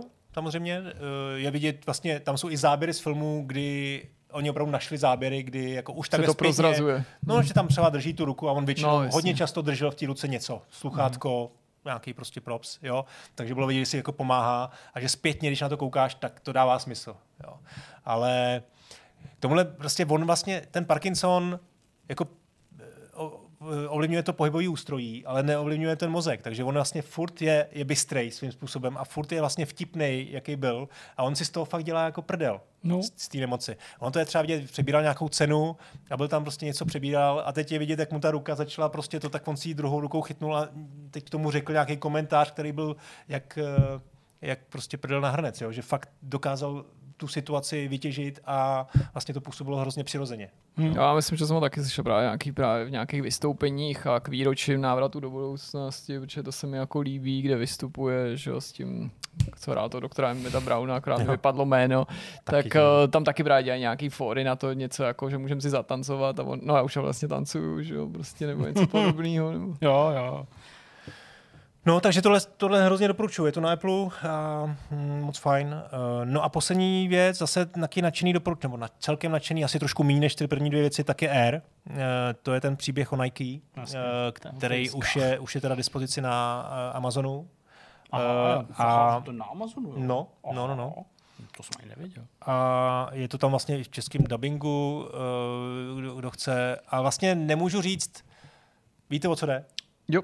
Je to jako příběh toho, jak Nike podepsala Michaela Jordana. Přesně. A díky tomu se z trojky, jako to třeba myslím, že spousta lidí asi vidět nebude, že ve chvíli před tímhletím ona měla 10% trhu, že konverzi byly, prostě měli třeba 40%, Adidas měl 35% a oni byli třetí vzadu s nějakýma 10%. Jo. A vlastně tady ta věc, že podepsali toho Jordana, je udělali potom jako v konečném důsledku jako díky tomu jako lídry.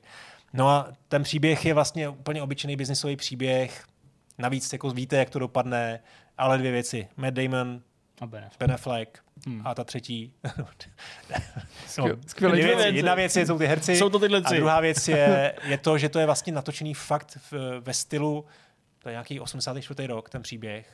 Tak řekněme, že to je natačený prostě ve stylu filmu nějaký druhý poloviny 80. let. 4:3.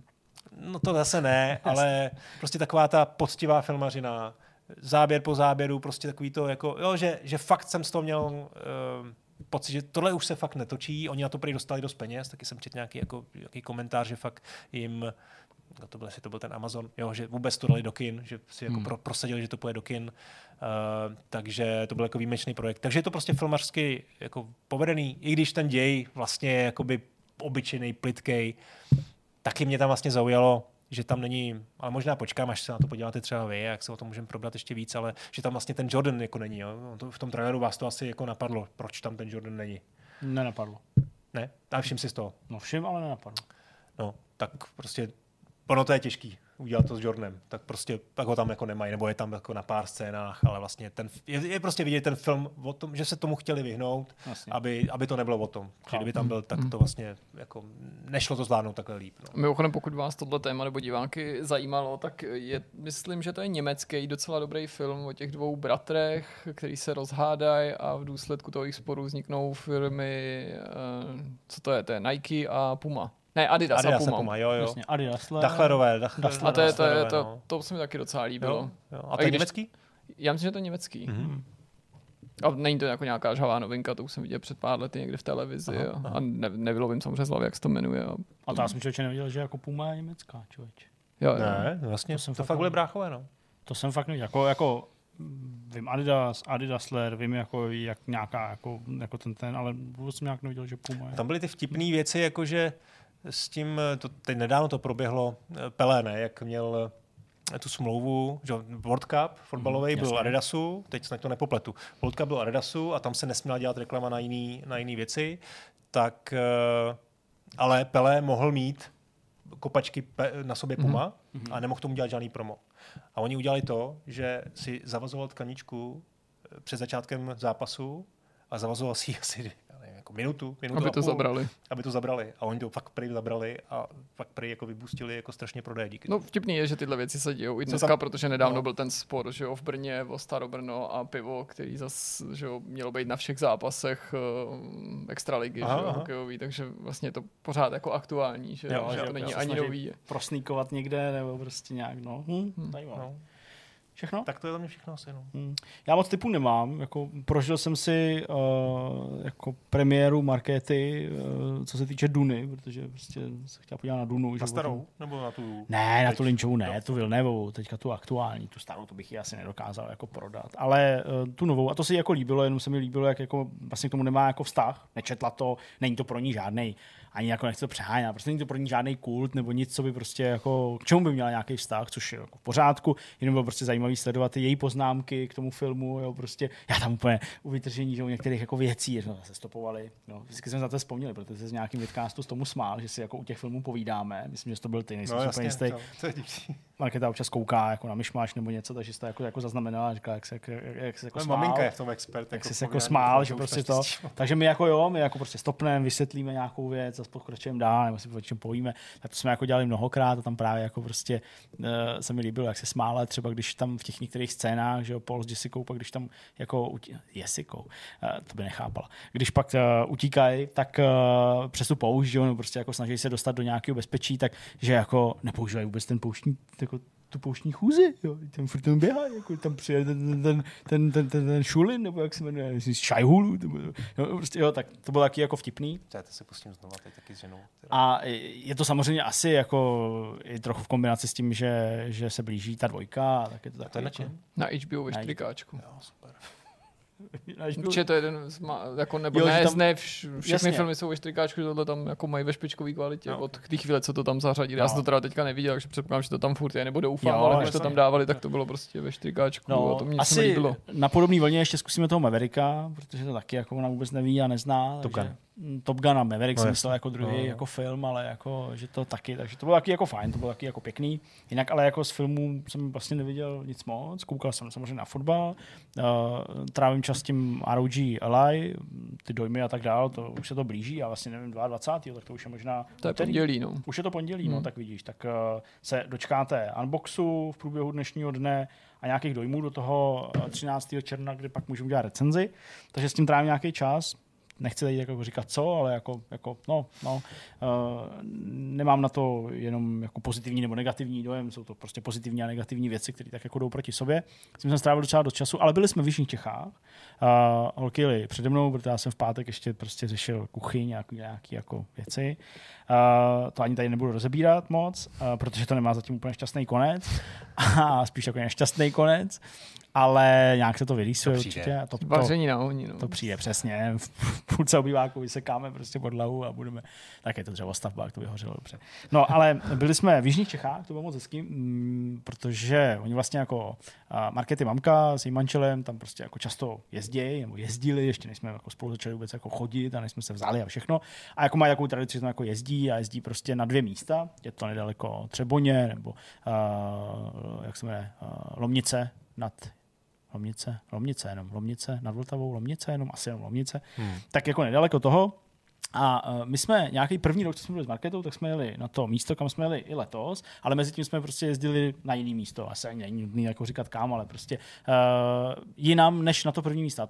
To první a to, kde jsme byli i teď po těch dlouhých letech, tak je takový jako statek hrozně pěkný, jako velký. Je tam prostě hrozně hezký ubytování.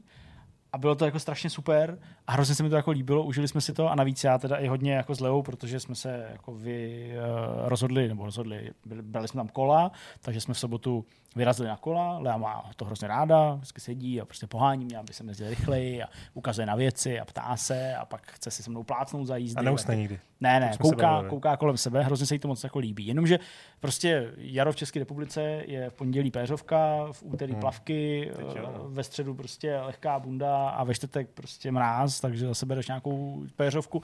Tak to prostě nevyšlo, to počasí bylo blbý, foukalo, tak trochu poletovala i jako voda, jako nepršilo, ale tak jako fakt jenom malinko mrholilo, ale hrozně foukalo. A my jsme ujeli nějakých 5, 6, 7 kilometrů něco k nějaký první takový větší odbočce, do té doby jsme jeli spíš po silnici. A prostě Lea protestovala, jako nelíbilo se jí to, říkala, že je zima, že chce jako jet prostě domů a že chce lehnout a takovýhle věci.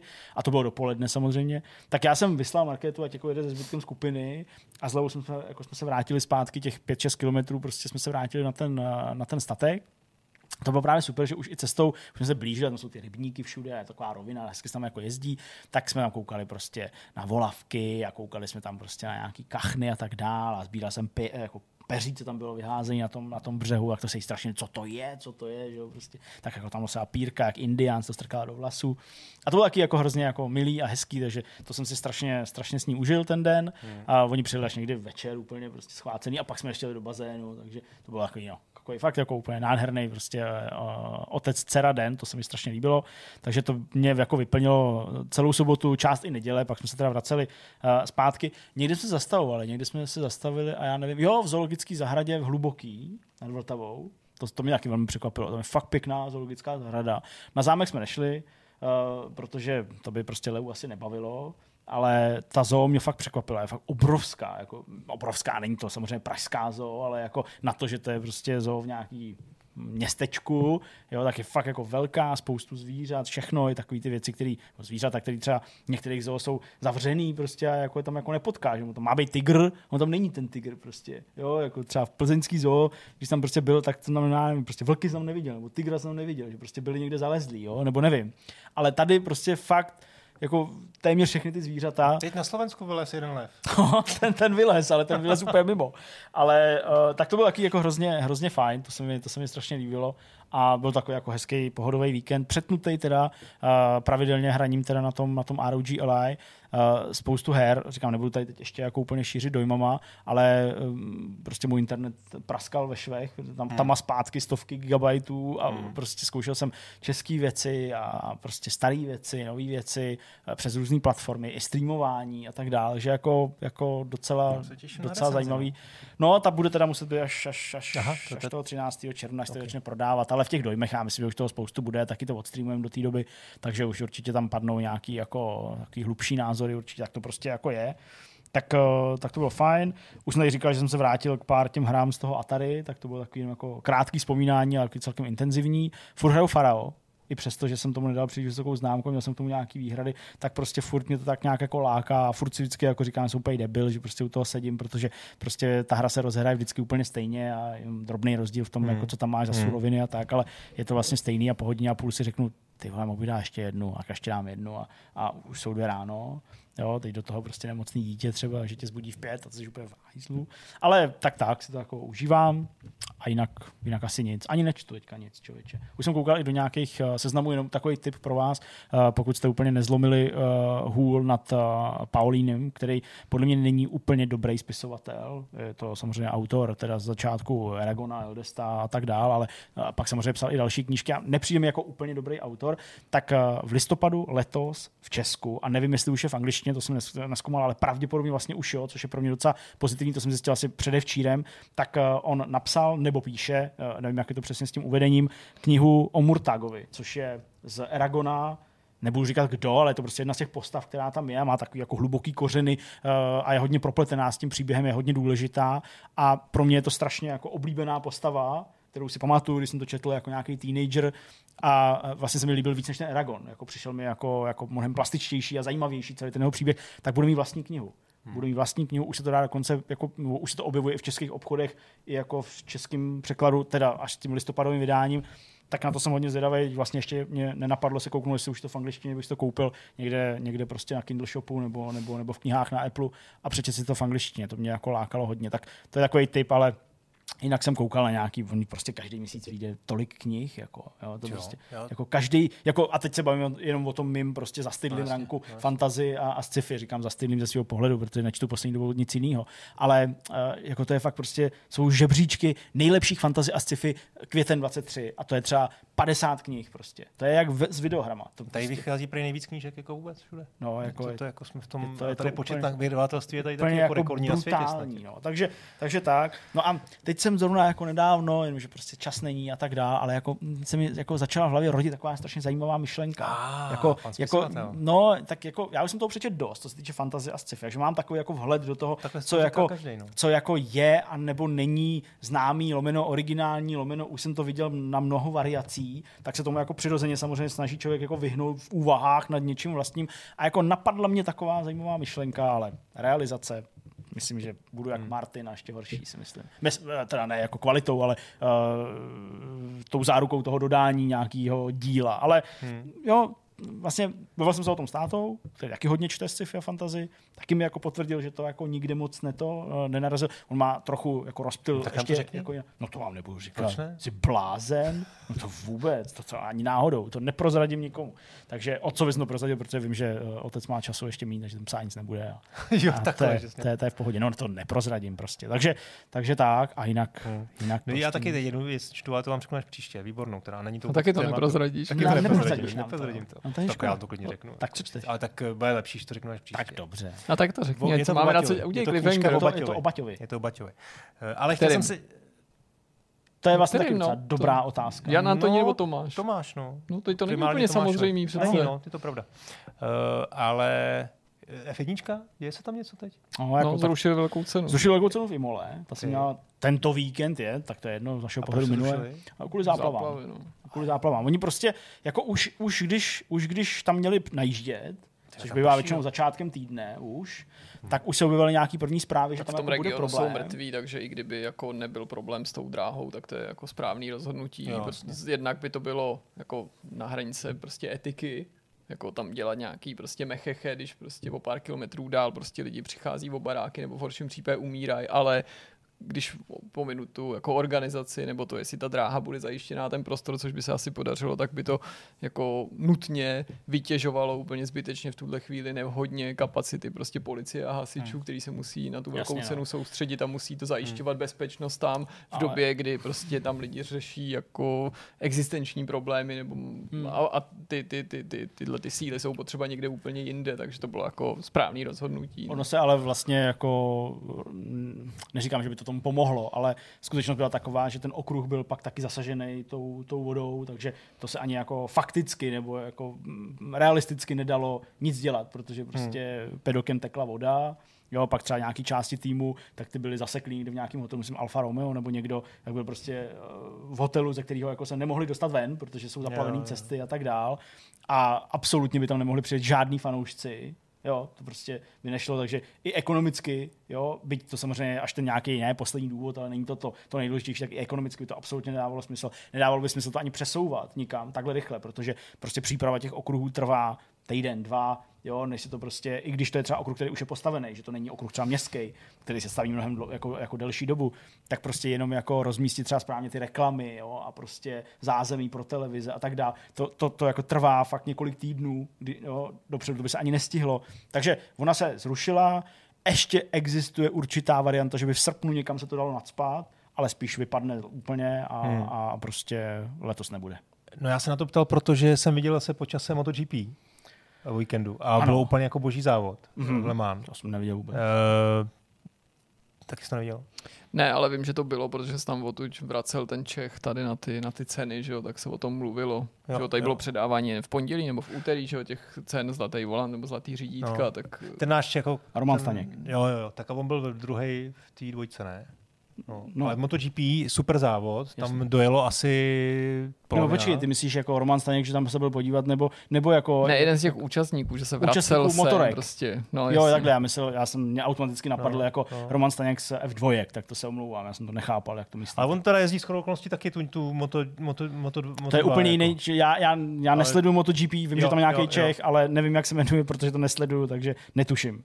Dobrý, a ten MotoGP to je ta prémiová... Jo, jasně, ta nejvyšší kategorie. MotoGP je ta... Dobrý, já to jenom jako pro jistotu. Jenom jsem chtěl říct, že teda super závod. Teda skoro by, jestli máte tu novou, nebo kde to dávají, to na Voju, nebo kde to je... No to je asi Nova Sport, asi by to byl. Nějaký Nova Sport 3. To mám na Skylinku, no. Tak jako 40 minut a je to fakt dobrý. Tam prostě dojelo asi... Počkej, to se jde jenom 40 minut? No, je to rychlý. Je to rychlý. A dojelo tam asi 13, 23 a nepršelo. Jo. Markézové, no vlastně nebudu víc říkat. No. Hustý. dovyhrál.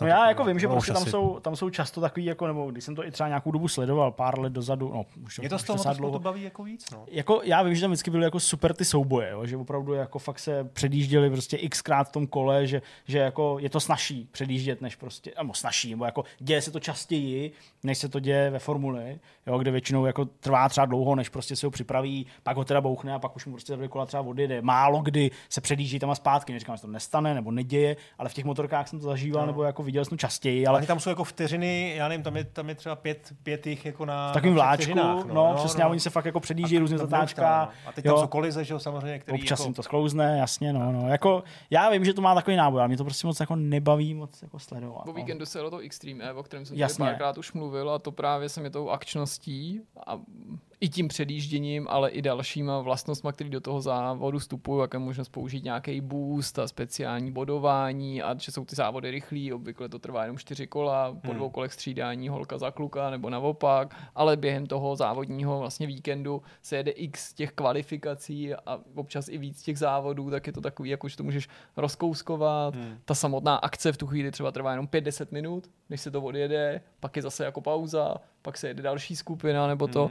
A bylo to tentokrát jako super, bylo to ve Skotsku v nějakém, já se tentokrát nezachytil na začátku ty podrobnosti, ale dělal to na mě dojem, že to je nějaký bývalý povrchový důl nebo něco podobného, takže na té trati asi 3x nebo 4x se změnil vlastně povrch, ten terén, po kterým jeli, takže to bylo jako hrozně zajímavý a fakt to jakoby přelejvalo i to pořadí, byly prostě i nějaký docela jako nepříjemný bouračky, což nevyprchu z toho důvodu, takže to by bylo jako highlight, ale jakože to bylo jako tentokrát snad ještě nebezpečnější, než to vypadá jako obvykle, jo, jako převrácení a tak, ale jako nikdo se nezranil, všichni vyvázli jako se zdravím a bylo to jako zajímavý, takže pokud by někdo se jako třeba to ještě neslyšel, nezaregistroval tohleto doporučení, tak pokud hledáte jako motorsport, který vypadá jak videohra, jako nějaký prostě, já nevím, k čemu bych to přirovnal, Shocks, nebo jak se to jmenovalo, od EA Big, jo, nebo prostě takovýhle tyhle ty jako offroadový bláznivý závody, skoro až prostě s power-upama v vozovkách, tak tam Extreme E se tomu hrozně moc blíží a je to jako strašně zábavný to sledovat. Právě i díky té mimořádné účasti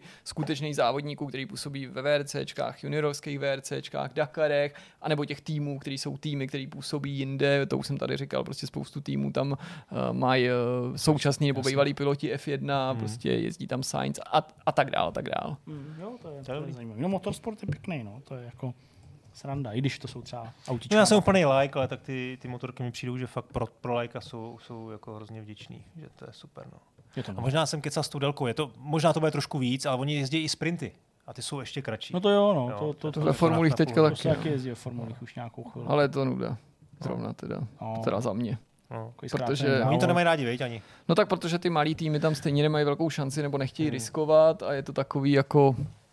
A když i vidím někoho z těch lepších, jako prostě, že jo, když ten Čeko vyhrál, tak oni se vlastně ani moc neradují, jako, že se nezdá, že by jim na to až tak nějak záleželo. Teďka někdo z těch menších, slabších týmů říkal, že pro ně je to spíš takový testování. Jakože aspoň získají nějaký zase jako informace, data, nějaký zkušenosti, ale tempa, že stejně nejdou do rizika, protože se tam nemůžou dovolit to prostě rozstřelit, takže tam někde krouží prostě na 12. a hůř místě a jako, že jo, nikdo nechce jako to předtím závodit. Pár bodů z toho je, to prostě jako do celkového budování, ale je to tak nicotný, že to ani jako myslím, že to nezahybe ten, jako tím ten skóre, účel. Jo, nebo rozhodně to není takový jako benefit, jak si to podle mě jako pořadatelé mysleli, že to pro diváky dělají. Tak já myslím, že jako piloti z toho nadšený nejsou příliš, nebo ty stáje. No, a divák podle mě z toho jako velký prožitek nemá. Jo, protože no, sice to má někdy jako vynahradit nějakou absenci, jak třeba v Baku, jo, bude tam nějaký závod, mini závod navíc, ale vlastně když jsem ho sledoval, jsem říkal, hele, tohle jsem ani nemusel vidět, to se radši podívám třeba na dobrou kvalifikaci, přesně, protože ta díky tomu vyřazování postupnímu může být jako zajímavější, přesně, a nápaditější než tady, prostě bez strategie, bez boxu, bez ničeho a jenom se všichni modlí, že to tam nikdo jako nenaboří. Přesně, no, prostě. Protože do neděle už by to neopravili, že? A tak dál. No, takže to je takový trochu zvláštní kontrol. To prochází nějakýma změnama, furt to nějak jako vyhodnocují a tak dále. Vtipný bylo ještě u té Imoli, že měli testovat vlastně novou směs do mokra, pneumatik Pirelli. Tak to sice mohli otestovat jako opravdu v extrémních podmínkách, ale no přesně doslova podvodních podmínkách, ale nechali to být. Nic, dobrý, tady tu vsuvku neherní, tak snad nám jste to prominuli, ale pokud už nemáte nic dalšího, tak jsme na konci tohle z toho vidcastu, přejeme vám hezký vstup do nového týdne. do posledního květnového už vlastně celého, pak už to není, že? Pak už končí květen. Zase, no. Je to tak, poslední květnový týden, pak samozřejmě teda ještě květen. Začíná ještě květen v tom příštím, ale už nedoběhne, to už bude červen a už se na nás valí všechny ty ne-E3kový věci, to taky bude srandička. No, tenhle týden už to vašeho pohledu začne. Přesně ve středu vás čeká, tady jako můžu říct, ve středu vás čeká přenos od 10 večer nebo trošku dřív, PlayStation Showcase, že jo. A tak, no vidíš, to bychom ve středu to mohli natočit tím pádem, když tady stejně hníjem. Vím, že on tady, Honza není ve středu. Už ve středu tu nejsi, jo. Jo, ty jsi říkal v úterý. Řešíme no ještě, nic. Že Honza je v Bratislavě. Takže buď budeme natáčet v nestandardním termínu, nebo tady uvidíte místo pátek. Honzy někoho anebo úplně jinýho. Přesně. Magdalena nastoupí. Tyjo, dovezeme děti, necháme tady sedět, oni tady budou hrát a vět. Dobrá, tak jo, tak jsme na konci, mějte se pěkně a brzy na viděnou. Ahoj. Ahoj.